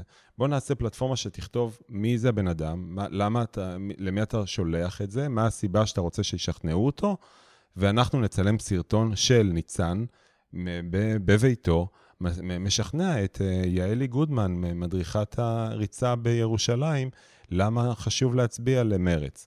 כן. ואז גם אה, מי ששלח את זה אה, אה, מרוצה, כי כאילו הוא שלח את הסרטון. גם יעלי מרוצה, כי ניצן פנה אליה באופן אישי ושלח לה. ניצן עשה יותר מ-400 כאלה, ולדעתי כל... וגם עשו לזה share ברשתות, וכולם... זהו, זה האפקט השלישי פה. אז יש כאן שלושה אפקטים כן. אה, ש, שקרו, וזה, ועשינו את זה לדעתי שבועיים, שלושה לפני הסוף. אה, דיקמן עיצב אה, את הטופס שם בצורה מאוד מאוד חכמה, שזה גרם לאפקט להיות מקסימלי ולשאר להיות כמה שיותר קל. וההפצה של זה אחר כך הייתה שאנשים מדברים על זה בטוויטר, וחלק מהם, אתה יודע, גם ידענו שישחילו לנו אה, אה, ברכה לכלב וכאלה, וזה היה ממש בסדר גמור מבחינתנו. שתמר זנדברג אה, אה, עשתה למוקי אה, משהו, היא ידעה שהיא עושה את זה למישהו. לכלב. לכלב. של מה? של דחקה של שמאלנים, או שבאמת לחבר'ה של 404? לחבר'ה של 404, כן. וכאילו ממש בסדר עם זה. זה 404? חשבתי שזה 0404. אה, 0404, נכון. לא יודע. בכל מקרה... 404 זה עידו קינן וזה, כן. כן. אז, אבל בכל מקרה עשינו את זה, וזה היה מאוד מאוד אפקטיבי, ופה אתה אומר, אוקיי, הנה, פרצנו פה משהו, הגענו מעל הראש של אמצעי התקשורת המסורתיים. אמ, האפקט היה של כמה אלפים, אבל זה כמה אלפים שהם שלנו, והגענו אליהם בצורה מאוד טובה. אמ, אתה יודע, יש את הטריקים היותר מטופשים, כמו אה, כשראינו אמ, על, על גלנט שלא הכין את ה... שנתן לעצמו 7, 10 בתור... כן. כן. אז אתה יודע, היה לנו בילבורד אחד שיכולנו לעשות באותו שבוע, שמנו את הטלפון האישי שלו. את הפלאפון, את הפלאפון שנפל לכם הזום, תקשרו לגלנט, והנה נכון. הטלפון שלו. בבקשה, קיבלנו כאן את התשומת לב של, ה, של החולפים ב, ב, באותו כסף. כי אם היינו כותבים על זה, לא משנה מה הייתי כותב על אותו אה, בילבורד, אני לא חושב שהיינו מקבלים את, אותו, את אותה תשומת לב כמו שקיבלנו מהדבר הזה. אבל במקביל, ביבי עושה זומים, לא זומים, סליחה, עושה Facebook live מהבוקר עד הערב, נגיד. אה, שוב, ואחרים עושים אולי דברים פחות חכמים, פחות קריאיטיביים, לאו דווקא שופכו הרבה כסף, אפרופו זה ש, שהוא עושה אה, אה, פייסבוק live כל כך הרבה, זה, זה, זה מדיה ענקית, נכון שגם זה קהל שהוא אוסף וכדומה. אה, אני חוזר איתך ל, אה, צודק, לשאל, לשאלה הגדולה, שאומרת, אולי זה דברים נורא מגניבים, אבל הם סוג של דאחקות, הם סוג של גימיקים, הם סוג של דברים הם מגניבים, אבל קטנים ו- ו- ולא מספיק יצרו אימפקט. אוקיי, okay, המערכת בחירות בישראל בנויה בעצם שקורות שתי מערכות בחירות באותו זמן. וזה קצת מטורלל, וזה ככל שעברות השנים זה גם יותר ברור. יש את המשחק של הגדולים. נתניהו מול לפיד, או כאילו... כביכול הבחירה הישירה, הבחירה לראש כאילו, הממשלה. כן, ככה נתניהו מציג את זה כל הזמן. לא סתם כן. נתניהו עשה את הקמפיין שלו, כדי שנדע שיש כאן בחירות ברור. על מי יוביל את המדינה. גם חולדאי ניסה, הוא היה קטן והוא ניסה לגדול על ה... נכון. והיה מאוד מאוד ברור שיש שתי ליגות שמתרחשות, אבל הן מתרחשות על אותו פתק בסוף. ברור. ואנחנו הקטנים, אם, תחשוב, נגיד לנתניהו יש 30 ומשהו יחידות מימון, לנו יש שלוש, זה אומר שיש לנו פחות מ-10% מהתקציב שיש לנתניהו. פלוס העובדה הזאת שהוא בנה אופרציה משוגעת של סושיאל ושל אה, אה, כל מיני דברים שרואים אותם כלפי חוץ, שרואים אותם במחקרים שלנו שהם הם באזורים אפורים, ו- ודברים שהם כל מיני עסקאות מאוד בעייתיות, שחלק שזה מהם... מטורף, באח... כי בהכללה, זה הייתה אמורה להיות, אמורה להיות הטריטוריה של, של השמאלנים כביכול, הסושיאל מדיה וכל הדבר הזה, והימין הצליח מאוד חזק, ב, לא רק בבחירות, כן? כל, אה, אה, גם, גם בטוויטר, אני לא מדבר רק אה, מה שאמרת קודם, הרשתות הימניות לכאורה, גם בפייסבוק, גם בטוויטר, גם במקומות אחרים, הימין מאוד חזק בסושיאל מדיה. כן. ומצד שני, אתה רואה שבסושיאל מדיה יש להם בסופו של דבר יכולת מוגבלת עם הדבר הזה. כי אם נתניהו, עם השליטה שלו, גם בתקשורת הממוסדת וגם בסושיאל מדיה, מצליח להגיע עד לאיזשהו קו מסוים ולא מצליח לחצות אותו, כנראה, למרות שהוא ראש ממשלת אה, טוויטר כבר אה, מזמן, תלוי מה הפיד שלך, אבל בטוויטר ובפייסבוק אתה רואה בנפח פעילות שעוסקים בנתניהו, אה, הוא ראש ממשלת, יש לו פסקת חסינות ויש לו חוק צרפתי ויש לו מה שהוא רוצה, אבל עדיין, בסופו של דבר, בעולם האמיתי, הסושיאל מדיה מגיע עד למקום מסוים, ומעבר אליה צריך כבר לעשות איזושהי, עוד איזה פוש. ואותו נתניהו לא מצליח. עדיין. אוקיי, okay. ואני מתאר לעצמי, על כל רעיון קריאטיבי מגניב כזה שעשיתם, יש כמה חמישה, עשרה רעיונות שנפלו בדרך, כי אמרו, מה זה קיצוני מדי, רחוק מדי, אתה יכול לספר על דברים שפסלו, היום אפשר להגיד, בואנה רצינו, וזה אמרו לי, תשמע, עד כאן. אה, הרי חייב להיות, כאילו, עוד פעם, בגלל שעשיתם דברים שהם קריאיטיביים מאוד, אז זה ברור מאוד שהלכתם על הגבול גם של ה... שוב אני אומר, כאילו, אני אומר דחקה, אבל לא במובן הרע. שזה, יש מקומות שאמרו לך, טוב, זה כבר uh, too much. כן, כי הם לא משרתים את המותג. תראה, אני- כן, בסופו לא, אבל של שאתה יכול דבר... להגיד, שמע, זה לא שאתה מותג, אבל הנה רעיון נורא מגניב שבסוף לא עשינו. אמ, את הדברים באמת הקשוחים, אני... אסור לספר? וואו, כל כך אסור לספר, אבל אה, אה, כולל כאלה שכן עשינו בסוף, ופשוט לא חתמנו אותם תחת שמנו, אבל נעשו... אה, צעירי מרץ. כן, צעירי כן. מרץ. אתה זוכר, אגב, מאיפה התחיל צעירי? צעירי התחיל בצעירי העבודה ב-92, כן. שהם הוציאו קונדום שהיה כתוב עליו זהירות מהקטן. ואז זה היה, אה, הארץ געשה מהדבר הזה. אתה זוכר את הבחירות זה על שם- 92? לא, אבל זה לא זה על שמיר. שמיר, כן, כן. שמיר 92, כן, כן. כן. ואז גם יותר אוקיי. מזה, הם עשו גם, אה, הליכוד עשה להם קונטרה, כן, ושם... צעירי הליכוד. צעירי הליכוד, כן, אה, שאני מניח זה הדוב שילנסקי באותה תקופה, שעשה אה, שלטים שהיה כתוב עליהם, אה, המחנה הלאומי, לא, רגע, העבודה משחררת, העבודה משחררת היה בכל אה, אזור אה, הרצליה או משהו. כן. אה, ומפלגת העבודה עשתה לו קונטרה שהיא כתבה, אה, המחנה הלאומי עם, עם, עם כזה מחנה ריכוז, משהו. או-אה. כן, 92 היה בחירות מאוד אמוציונליות. ו, אה, אנחנו אגב עשינו משהו מאוד נחמד, הוצאנו פשקוויל אה, ותלינו אותו בבני ברק. אה, עכשיו, בבחירות האלה. בבחירות האלה, כן, כן. ש, שאמר בשפה של חרדים, אה, אה, תשטפו ידיים וכאילו, תשמרו על עצמכם, כי אנחנו מרגישים שעושים עליכם סיבוב. בצורה, אגב, בצורה מאוד אלטרואיסטית ולא זה. כאילו, נכון שזה נגיד שלמטה... הפתיע אותי, אפרופו מה שאמרנו קודם, אפילו הקהל המקצועי, הברנז'אי, הסתכל על זה, ראיתי בביקורות, ואמר, מה הם מפרסמים לחרדים? הרי ברור שהחרדים לא יצביעו למרץ. ואפילו קהל כזה לא מבין שלא פרסמו לחרדים, אלא זה לא מיועד, אפרופו, זה מיועד לתקשורת, או לטוויטר, או ל... אז, כן. אז אתה אומר, לפעמים אולי באמת צריך, במיוחד בבחירות, לעשות דברים יותר, לא יודע, בסיסיים. זה אגב, התפיסה של קהל הזאת תמיד אומרת, אה, למה אבל לא עם ה... כאילו נגיד, זו תפיסה שאני קורא לה ללכת לאופקים בשביל להביא קולות באפקה. אתה כאילו כן. צריך לתת תחושה שאתה נותן, עושה דברים וכאלה, כי אף אחד לא טרח לקרוא את המצע של מרץ, ואני יודע את זה כי אני רואה את הנתונים על, ה, על, ה, על האתר שלנו. זה מאוד מעט, מתי מעט קראו את המצע, וזה דבר נדיר, אגב, שבכלל יש מצע, כי לנגיד, לליכוד ולהרבה מפלגות אחרות אין בכלל מצע. ככה שאתה אומר, על מה אתם מצביעים אם אתם לא טרחתם לקרוא את הערכים של המפלגה שאתם תומכים בה. כן, אבל הנה, היום אני חזרתי, בדיוק סיפרתי לך, הייתי שלושה ימים עכשיו בצפון, באזור של אה, דרום הכנרת. אז אתה, זה אזור שיש בו הרבה מאוד קיבוצים, אז נגיד, אתה מרבה להגיד שהקהל של מרץ הוא אפקה והוא תל אביב וזה, אבל יש גם קהלים נוספים, אפרופו הקיבוצניקים היו, היו ואולי עדיין, תכף תגיד אתה, גם קהל שהוא מאוד מצביע מרץ, למרות שהוא קהל פריפריאלי. לא כל הקהל של מרץ הוא רק ה... אה, אלה שיושבים בבתי הקפה ב- באפקה. כן, תל אביב זה, it's a state of mind, זה לא כן. מקום לא, אבל גיאוגרפי. קיבוצניקים הם לא, כן. אין להם state of mind של תל לא, אביב. וגם באמת, אה, אני חושב שהשיא הצבעה במרץ, 55% זה מקיבוץ בדרום אה, הכנרת. אה, כן. היה קיבוץ שקיבל 55%, היו קולות של מרץ. כן, כן, אז אני אומר, יש עוד קהלים שהם לא, הם לא רק הקהלים האלה. אנחנו חולקים איתם את אותם ערכים אה, של, אתה יודע, זה... וגם אידיאולוגית, זה מה ש... עוד פעם, אתה יודע, אני גם... דיברתי קודם על זה שיש לי להט לקריאיטיב, וגם יש לי להט מאוד חזק לאסטרטגיה. אז גם בדבר הזה, שאתה אומר, אה, אה, האם אפילו הקהל הזה, האם היום מותר בכלל לדבר איתו על, אה, על נושא של אה, שתי מדינות לשתי עמים, לשני עמים, וכל הדבר הזה, שבאמת, אפילו כמרץ, לא מדברים על זה היום. זה מצחיק שאתה אומר, כי מרצ היא המפלגה היחידה שעדיין כן מדברת על זה. נגיד, אפילו המשותפת כבר החליטה לשנות כיוון לדברים אחרים, ומרצ... אבל לא, לא תשים את זה במרכז הקמפיין, כי אולי הקהל שמצביע ליש עתיד, שאותו רוצים, לה... שוב, את הקהל של מרצ הוא כבר הצביע, עכשיו רוצים להביא, נגיד, ממפלגת עבודה, מיש עתיד וכדומה, אז אולי זה לא הקהל ש... אה, ש... שרוצה שתי מדינות לשני עמים, או שהוא לא רוצה לצעוק את זה. אבל אתה יודע, נראה לי שרוב האוכלוסייה די מאמינה בשתי מדינות לשני עמים. יש מעט מאוד אנשים שמאמינים בסיפוח. השאלה איך אתה אורז את הדבר הזה בצורה שהכי תתאים. ברשתות החברתיות אתה יכול להתאים את זה יותר, וגם...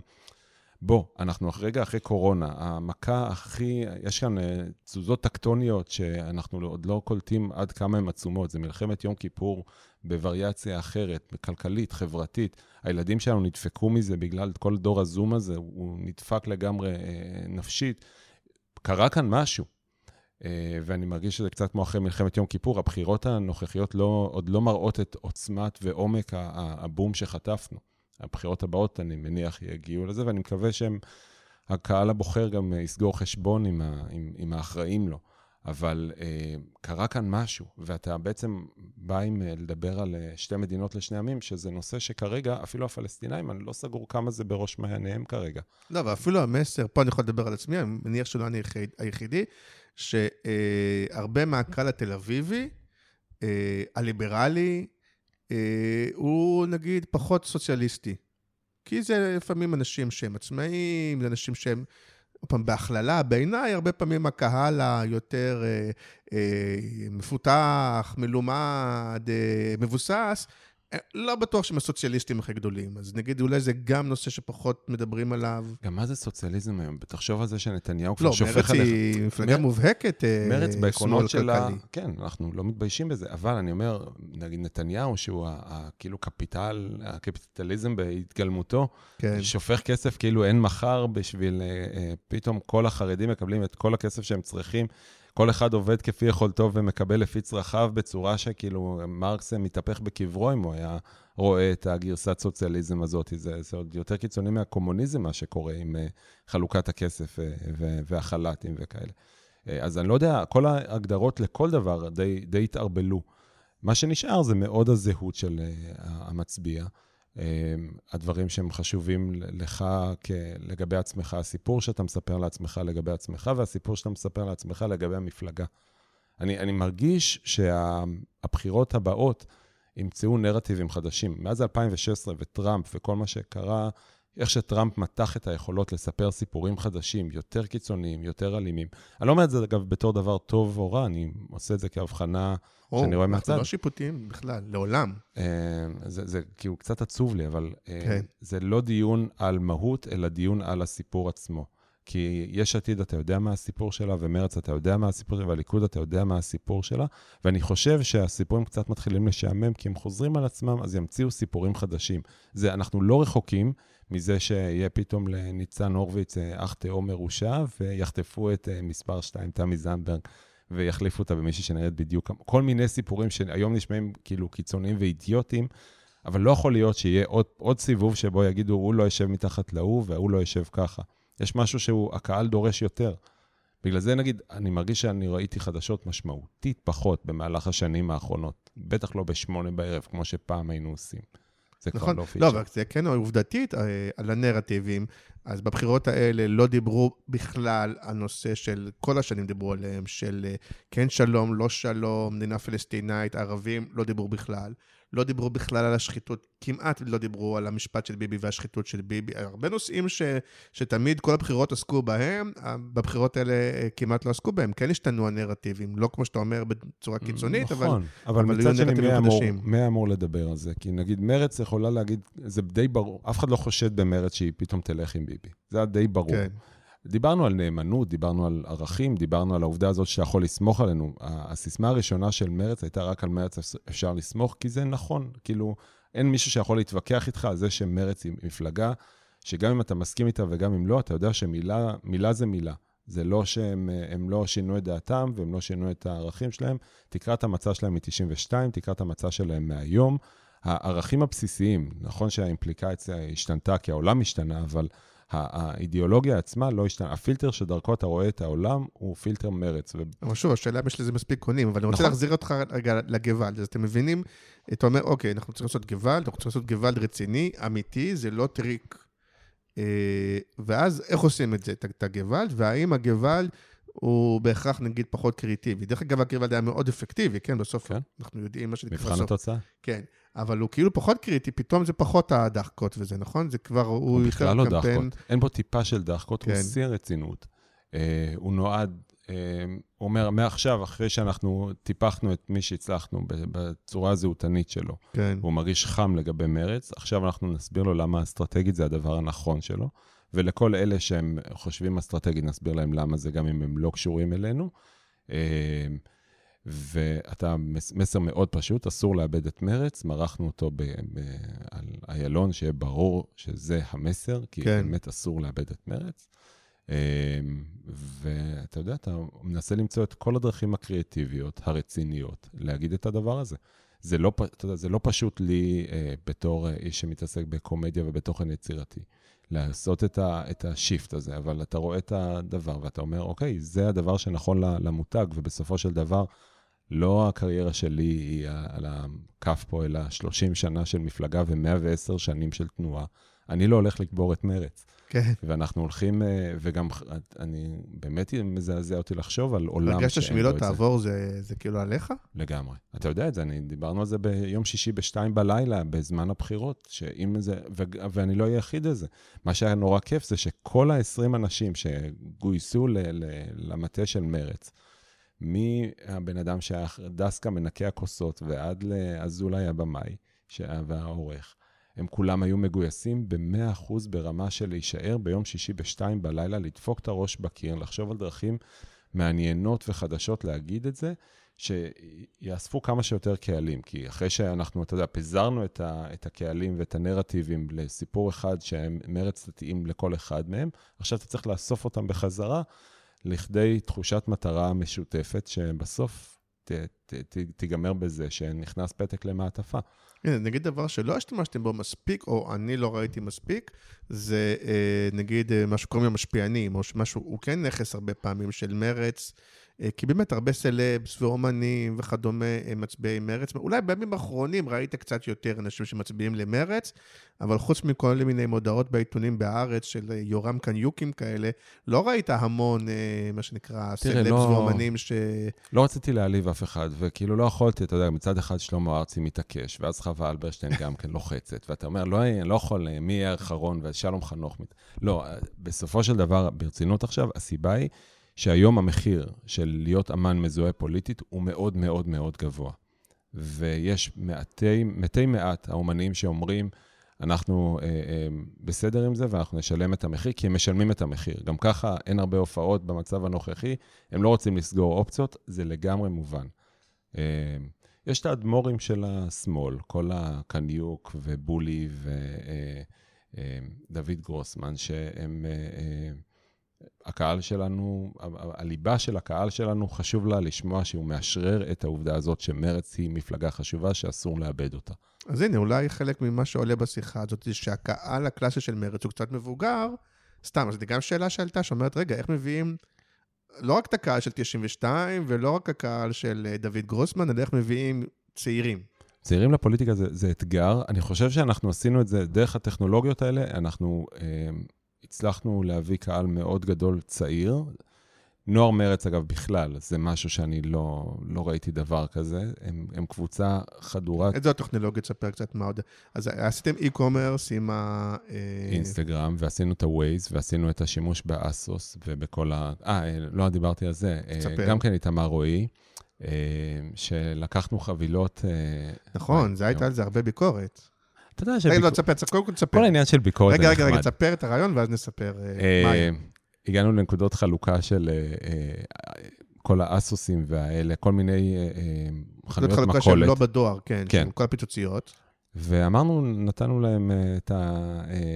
סטפות של מדבקות של מרץ, וביקשנו שישימו את זה על החבילות שהם מקבלים. וככה... לא סתם מרץ, היה כתוב על המדבקות? היה כתוב על זה, כן, אצלנו זה לא חתול בשק. כי בסופו כן. של דבר, באמת, הבעיה של הערכים וחוסר האמון במערכת הפוליטית, זה הדבר המרכזי בשלושה חודשים לפני הבחירות. היה עצבים וכעס כלפי כל המערכת ככללותה, ורצינו להתבדל במקום הזה. פה אז... אתה יודע למי אתה מצביע, אתה יודע מה תקבל. בדיוק. לא כמו גנץ, שלא לא קיבלת, כן. נגיד. כן. אמ, אבל שילמו כסף לבעלי? הם עשו את זה כן. בצורה וולונטרית? לא, לא. לא. שילמו כסף. שילמו כסף, לא, כן. זה לא היה משהו מאוד... לא מיליונים, לא כן. לא מיליונים, אבל זה היה מאוד אפקטיבי. אה, גם בשיח ברשתות, וגם, כי אתה יודע, זה קהל מאוד מאוד מסוים שהוא כאילו פוטנציאל מרץ, אנשים שמזמינים באינטרנט. נכון, אבל כמו שאתה אומר קודם, גם ידעתם שזה גם השיח הביקורתי, הוא בעצם טוב לכם, כי הוא עדיין, אנחנו חלק מהשיח. גם, אלה, גם חלק מהשיח שיגידו, מה פתאום מדביקים על הרכוש הפרטי שלי, מדביקים מסר פוליטי, נכון? זה היה אחת הביקורות. אז זה, כמו שאמרת קודם, זה חלק מהכאילו טעויות שאמרתם, סבבה, אין בעיה, שדברו על זה. כן. אבל עדיין דברו עלינו ועל המסר. לגמרי. Um, אתה יודע, יש את המשפט הזה, כל עוד הם מאייתים את השם שלך נכון, אבל הם רובם מאייתים את זה עם צדיק סופית, אבל בכל זאת זה, זה היה מאוד אפקטיבי. אז היה לנו את, את, את, את הטינדר, והיה לנו את הקאמאו, והיה לנו את הווייז, והיה לנו את האסוס הזה, והיה לנו... אני בטוח שאני שוכח פה הכל, וזה מצחיק שגם הפשקוויל נחשב לתוך הדבר הזה. כן. והיה לנו את ה... עשינו בוט, בוא להתווכח איתנו כל הלילה. שהיה בוט שהיית יכול להתווכח איתו על מרץ, והיה לנו בוט הכנה לארוחת השבת, שזה אה, שי יותר הקופירייטר שלנו, ישב וכתב כל וריאציה של ארוחת יום שישי, שאתה יכול להתווכח עם כל הנתונים, כי אין דבר שישראלים יותר נהנים נכון. ממנו מאשר להיות צודקים ולהיות, אה, לדבר אחרונים. אה, זה היה בוט מאוד מפורט. והיה לנו אה, סרטון שהכנו לאחרי החיסון, 15 דקות של נכון. אתה צריך לחכות, אז תחכה אותם עם אה, אה, מישהי שתקרא איתך את מצע מרץ. אה, נראה לי שגרמנו לכמה אנשים לקרוא את מצע מרץ, או כן. לפחות לגלול קצת. אה, וכמה זה, אני מניח שידעת לפני, כי אמרו לך שללכת לעשות בחירות זה המון עבודה וזה עד הלילה וכדומה. כמה זה הרבה יותר ממה שחשבת אינטנסיבי. יום, דיברתי עם מילינרסקי ועם uh, מקס מחוליגנס לפני זה, ואמרו לי, תקשיב, זה הולך להיות אינטנסיבי, ואמרתי להם, בסדר, אינטנסיבי, אינטנסיבי. אני, חברים, אני כאילו עבדתי פחות או יותר בכל מקום על הפלנטה, לא מתוכניות... תפחידו אותי עם עבודה קשה. כן, תוכניות דייטים בסין, שעבדנו שם שבעה ימים כן. בשבוע, לא הבנתי כמה זה הולך לשאוב אותי. זה היה שאיבה טוטאלית, אה, לא רק כאילו אתה להיות ב- במכרעה הנוראית הזאת שנקראת המטה שנלקח שם, בגלל המיעוט משאבים, הוא באמת היה המטה הכי גרוע שהיינו. שאיזה עיתונאית של ידיעות שאלה אם הייתה לנו חפרפרת במטה, אמרתי, לא, אבל פיזית. ראיתי שני עכברושים מאחורה. חולדה. כן. כן. זה היה מעל אה, אה, מכון לשטיפת רכב, ליד מפעל גבס. היה לנו שכבה לבנה מגעילה כל הזמן על הדבר הזה, אבל... די. ועדיין אנחנו בחרנו להיות שם 24/7 ולהתעסק בכל אספקט שהוא, בין אם זה אה, אה, הניהול קהילות ולענות לכל בן אדם ש, שפונה בכל צורה שהיא, וכל דבר שאפשר היה עוד לעשות. אה, אה, זה באמת רוח שאני אני מבין למה אנשים מתמכרים לזה. אני אמרתי לניצן, אגב, שאני חושב שאחד מהכוחות הגדולים שלי בקמפיין זה, כי זה קמפיין כפול מבחינתי. הוא ראשון ואחרון. אז כן? מבחינתי, אחרון? אתה יודע, אין לי, זה, זה לא השאיפה שלי. זה בתור איש קריאיטיב, אני מאמין בזה שחשוב לי להתרענן כל פעם ולמצוא איזשהו industry או category חדש ש, שתאיר את אה, עיניי לזוויות אחרות. זה, זה הופך אותי ליותר, אה, גם אני עובד עם אנשים אחרים, גם הסיפורים אחרים. זה, זה מפתח מאוד אנשי אבל קריאיטיב. אירחתי לעבור. בעבר אנשים שעשו קמפיינים פוליטיים בפודקאסט הזה, ורובם אמרו, אנחנו, לא, לא רובם, אפרופו נגיד גולן אוחיין, שעשה את, אה, את הימין החדש, או ימינה, או שקראו לזה בזמנו. אה, והוא לא בן אדם ימני, כן? אה, לדעתי בבחירות האחרונות בכלל עובד עם גנץ. אז אתה יודע שאומרים, בסדר, אבל זה אולי לא נעשה בן גביר, כן? לא נעשה משהו שהוא לגמרי נגד האידיאולוגיה שלנו, אבל אומרים, אנחנו אנשי מקצוע, ו... אז אתה אומר, אתה לא היית יכול לעשות מחר, או לא תוכל לעשות מחר אה, העבודה, או גנץ, או כחול לבן. זאת אומרת, אם אתה עושה זה רק אידיאולוגית, מרץ? תראה, אני עושה מר... עשיתי מרץ, כי מרץ זה המפלגה שאני... כן. הפתק היחיד שאי פעם שמתי. העבודה ויש עתיד, אם אני יכול להשפיע לא, גם על מקצוע, הדבר אבל... הזה. כי יש מקצוע, עכשיו פונים אליך בבחירות הבאות ממפלגה, נגיד מרכז ושמאלה. כאילו, יש על מה לדבר, אבל כן. אה, אה, זה, זה, אני לא מצליח להבין איך בן אדם שלא מאמין לחלוטין במה שנעשה במפלגה הפוליטית, כי זה בסופו של דבר לא לבחור מוצר או מכונית או חטיף.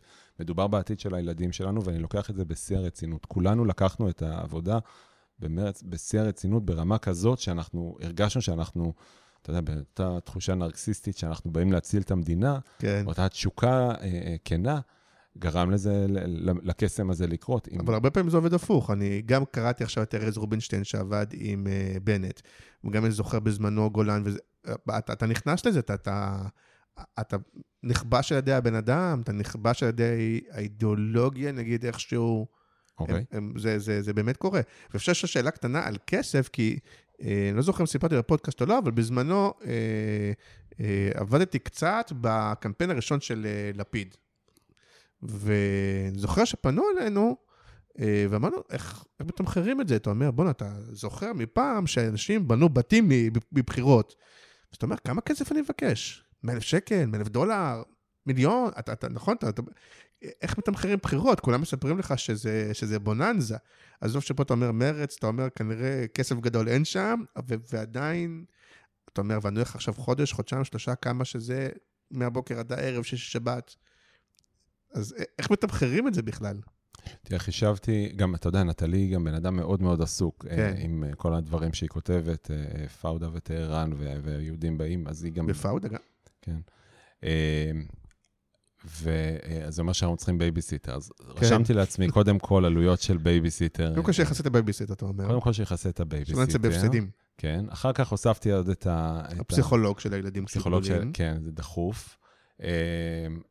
הוצאות של הוולט למשך כל החודשים האלה, גם לי וגם לילדים. ומעל זה, אתה יודע, אמרתי להם עוד משאית של מלאה במזומנים, מסודרים היטב. לא, אין לי באמת מספר להגיד לך. יש את המספר שאני לוקח לחודש. לא, לא מספר, אבל איך חושבים, כאילו, איך כן, כן, לא, אני אומר, יש את הסכום שאני מקבל לחודש על הדבר הזה, שהוא פחות או יותר הסדר גודל. הם, אני חייב לומר שהם לא התמקחו איתי יותר מדי, אבל גם אני חושב שהייתי די הגון בהצעת המחיר, אז כאילו זה היה בסדר. אני לא יכול להגיד לך שאני יכול לבנות טירה מהדבר הזה, גם לא בלגו, אבל...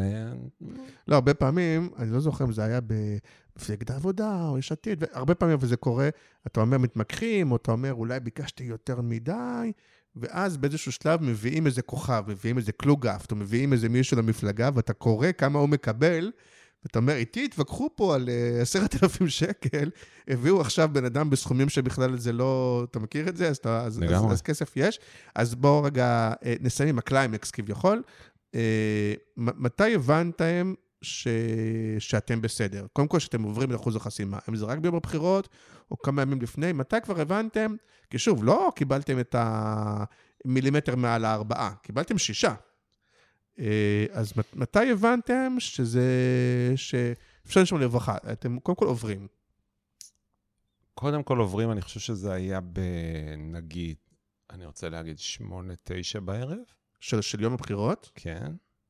שישה, שבעה מנדטים, עשר, אתה יודע, זו גם פעם ראשונה שלא ראיתי את המדגם, כי במרץ כמובן נפל האינטרנט בדיוק ברגע המדגם, אז לראשונה לא, בחיים אבל, לא ראיתי אבל לא היה סקרים פנימיים יום-יומיים לפני, שלא מתפרסמים בתקשורת? מותר לעשות סקרים, רק אסור לפרסם. כן, אבל אתה ראית מה שווים סקרים בכללי. כאילו, אתה, זו מערכת כל כך מורכבת עם החלוקה. לא ראיתם מגמה בשבוע האחרון? ש... ראינו מגמה, ראינו כן. המון, לאורך כל התקופה של הבחירות, ראינו הצטרפות, וראינו התלהבות, וראינו צעירים, ועכשיו, אתה יודע, אני לא... לא מדבר על מגמת לא טרנד ב... לא בטוויטר, אני מדבר במגמת סקרים ש... ש... שרואים... אין, אין סקרים, ב... תגיד, מפלגה של שלושה מנדטים, נראה לך שאם היה לנו כסף, היינו שמים אותו על סקרים? אה, לא? אין? יש כמה סקרים שנעשים בכמה נקודות במהלך כן. הקמפיין, אבל אתה לא עושה סקר אובססיבי, אין לך גם בשביל מה. אתה עושה את המקסימום עבודה. אתה יודע, תומר המזכ"ל, כל הוא, הוא, היה, הוא התקשר ליישובים ערבים ומדבר שם פחות או יותר עם בן אדם בן אדם, או בן אדם היחיד שכאילו כשערבים מתקשרים אליו בטעות, הוא ממשיך את השיחה ככה, מה קורה אבויה? הוא פשוט עשה מאות שיחות במהלך היום הזה, מ-8 בבוקר, הוא פשוט עבר טלפון טלפון בשביל לשכנע. כלומר, במדגם אתה אומר שיכול להיות... בעשר בדקה לא היה לנו מושג מה הולך להיות. לא היה לי מושג. שקרה, מה שקרה זה שקיבלתי מנטלי אס.אם.אס עם ה-667, ולא הבנתי על מה היא מדברת, כי לא קישרתי את זה למספר המנדטים של מרץ. לא היה לי מושג. ויש שם תמונה שלי בחמישה לעשר, שאני נראה מתוח ולחוץ, ובעיקר מדוכא. כי תראה, בסופו של דבר, בוא נודה על האמת, התחושה היא ששברנו שיא אישי, אבל הקבוצה לא ממש אה, הבריקה. חשבתי שהולך להיות אה, כגוש, אנחנו כן. הצלחנו, נצליח הרבה יותר, אבל כן, זה מה יש. כן, חשבת שתשברו את התיקו? אני בן אדם נאיבי ואופטימי מבסיסי, אני האמנתי שאנחנו נצליח לשכנע את כל, ה... את כל העולם בצדקתנו. זה לא... כן, זה, זה הדבר, וזה גם הביקורת שיכולים לתת עלינו כ... כפרסומאי ברנז'ה, אין מה לעשות. שאתה אומר, אוקיי, מעט התיקו, ועכשיו גדעון סער עבר עם הח"כים שלו, ובנט, כאילו, אז התיקו חייב להישבר. כמה אנשים יש שהם, שהם, שהם רק ביביסטים, עזוב את החרדים. זה חייב להישבר. הנה, כאילו הליכודניקים, ה-so called נורמלים, כן? כן? עברו, זה חייב להעביר איתם מצביעים, ו- וזה לא נשבר. אתה יודע משהו לגבי קמפיין אחרי הבחירות? אני ממש איבדתי עניין בנושא. כאילו, זה קצת... אה, אה, אה כן? תמיד אומרים על ההבדל בין אה, בנק רגיל לבנק הזרע, שבבנק הזרע אחרי ההפקדה אתה מאבד עניין. לא מכיר את הבדיחה הזאת. נגמרו הבחירות, וכאילו... אתה באסקפיזם מוחלט? כל העניין הזה של גדעון ובנט, אני, מהרגע שאני רואה את המילה הזאת, אני לא אקרא את המשך המשפט. אני יודע שעכשיו קורה משהו, אני מקווה מאוד שהוא טוב, אני לא בטוח. זה ישבור לי את הלב יותר מדי אם אני אדע מה קורה עכשיו בכל מיני מקומות. ו- ו- ואני רק יכול לקוות לטוב, אבל באמת שאני לא יודע, ואני כבר... אגב, הריקנות הזאת של אחרי, העובדה שאין לי עכשיו 40 הודעות אס.אם.אס אה, שמחכות לי בוואטסאפ, זה, זה, לזה לא ציפיתי. אבל מה למדת כפרסומאי? כי שוב, כי עכשיו ממש פרסומאי. כן, לפני כן יצרת תוכן שהוא תוכן לתוכן, אולי לרייטינג, כן, אבל לא תוכן שנועד לקדם מטרה מסחרית. אה, אז א', זה מוצא חן בעיניך, אתה אומר, רגע, אולי אני יכול באמת להשתמש בכישורים שלי ועכשיו, אה, או באמת להצטרף או להקים משרד פרסום, או כמו, בדיוק סיפרתי לך לפני שאני גם ממליץ, ששמעתי, א', אני שומע קבוע את הפודקאסט של דורקן, והשבוע הוא מארח את כפרי. עוד מישהו שעשה אומנות, ובסוף, לצד האומנות הרגילה של הסטנדאפ והקומדיה, הוא גם עושה פרסומות, אז... מה אתה ממליץ פה, לפתוח פודקאסט?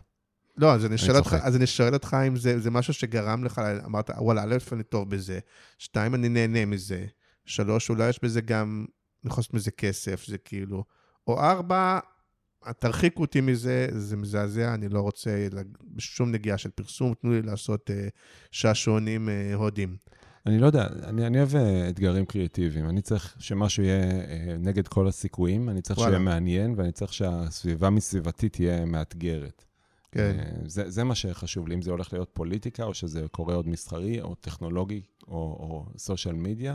אני כאילו אני עושה עכשיו הרבה מאוד אה, דברים אחרים אה, קטנים, עד שאני אמצא את, ה, את הדבר שמושך אותי יותר. את האתגר האינטלקטואלי, אתה אומר, האתגר ה...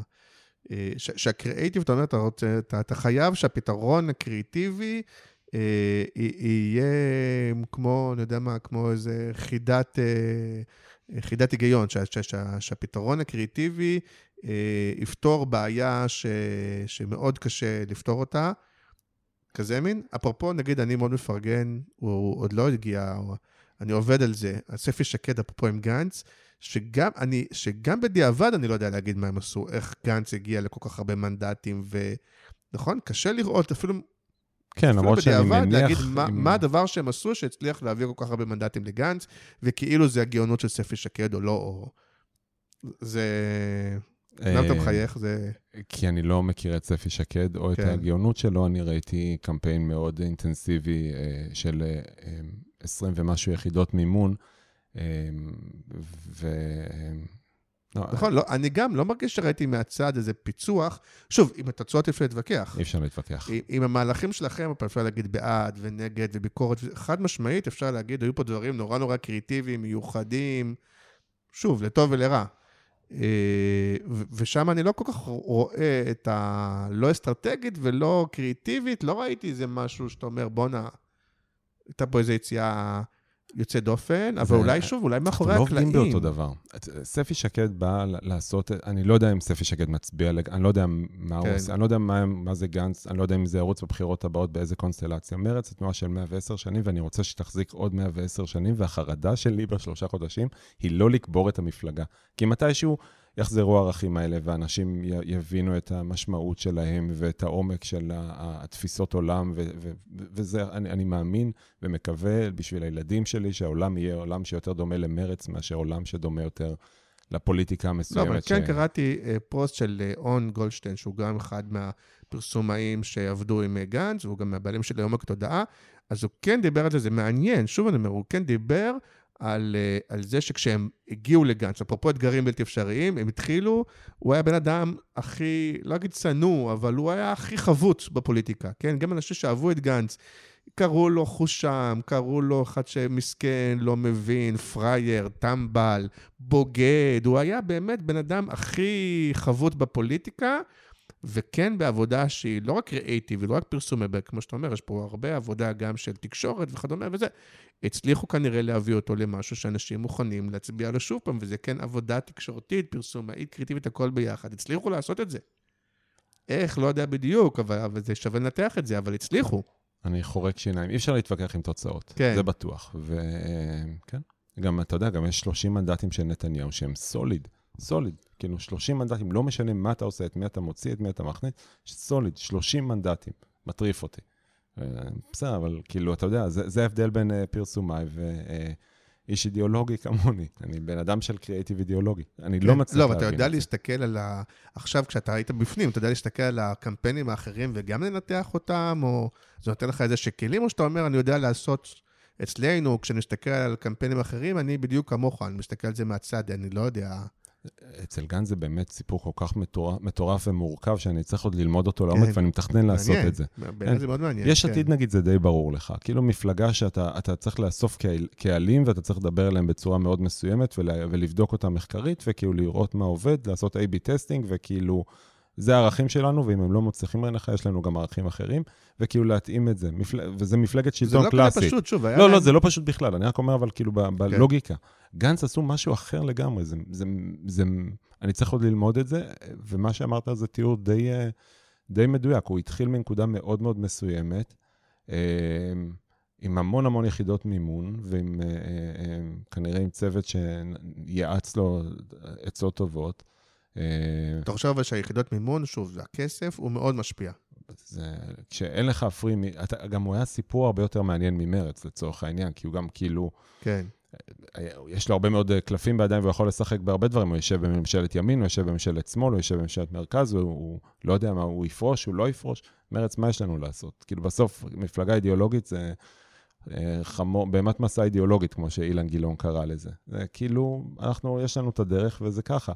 הפוליטיקה הרבה יותר מעניינת. אני חושב, דרך אגב. אולי זה, עוד פעם, אני עם אנשים, היועצים על הטריבונה שלא מכירים, כן? אולי יש פה פרדיגמה שזה רק אידיאולוגיה. אולי בסוף אנשים כן מצביעים מהבטן, אולי כן יש פה איזה עניין של טרנד גם, אולי זה לא רק, אולי כבר זה לא רק אידיאולוגיה.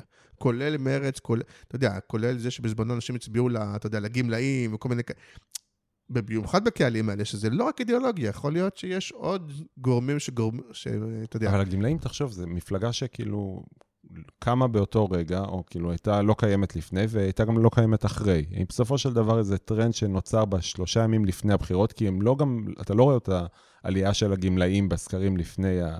כן. ה- אמ, ו- ו- ו- וזה קרה, וזה נעלם, כמו בועת סבון.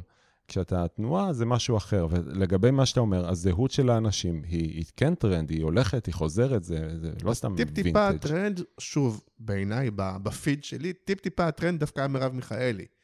נכון, נכון, לא, וה- למה טיפ-טיפה? מירב היא, היא גם story, היא, היא סיפור מדהים, היא סיפור של סינדרלה, או המתים החיים, או איך שאתה לא רוצה לקרוא לדבר הזה, זו מפלגה שכאילו כן. לא הייתה קיימת לפני, הפכה להיות שישה מנדטים, זה סיפור מדהים, לא, זה כתקשורת אומר גם שווה. עליכם, יכול להיות שמעבר ל...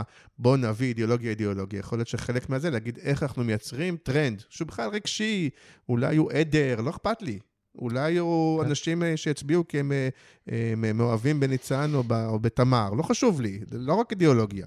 אני אני אהיה כנה ואגיד, ניצן ותמר ויאיר גולן הם, הם אנשים מאוד חביבים ושליחי הציבור הכי טובים שאנחנו יכולים לבקש. השלישייה הראשונה שלנו, אתה לא, הם לא בדיוק ה- חומר גלם. חומר גלם למשהו מרגש, כי הם, הם לא כאלה, הם, הם באמת, זה, זה לא מה שהם, ולעשות אותם בכוח כאלה, היה גורם לזה להיראות מאוד רע. לא שאריק שרון היה... כן, אבל כששמו לו כביסה על הראש, אז זה פתאום הפך כאילו להיות... שאני אומר, אז אה, אולי זאת העבודה שלנו. יכול של להיות.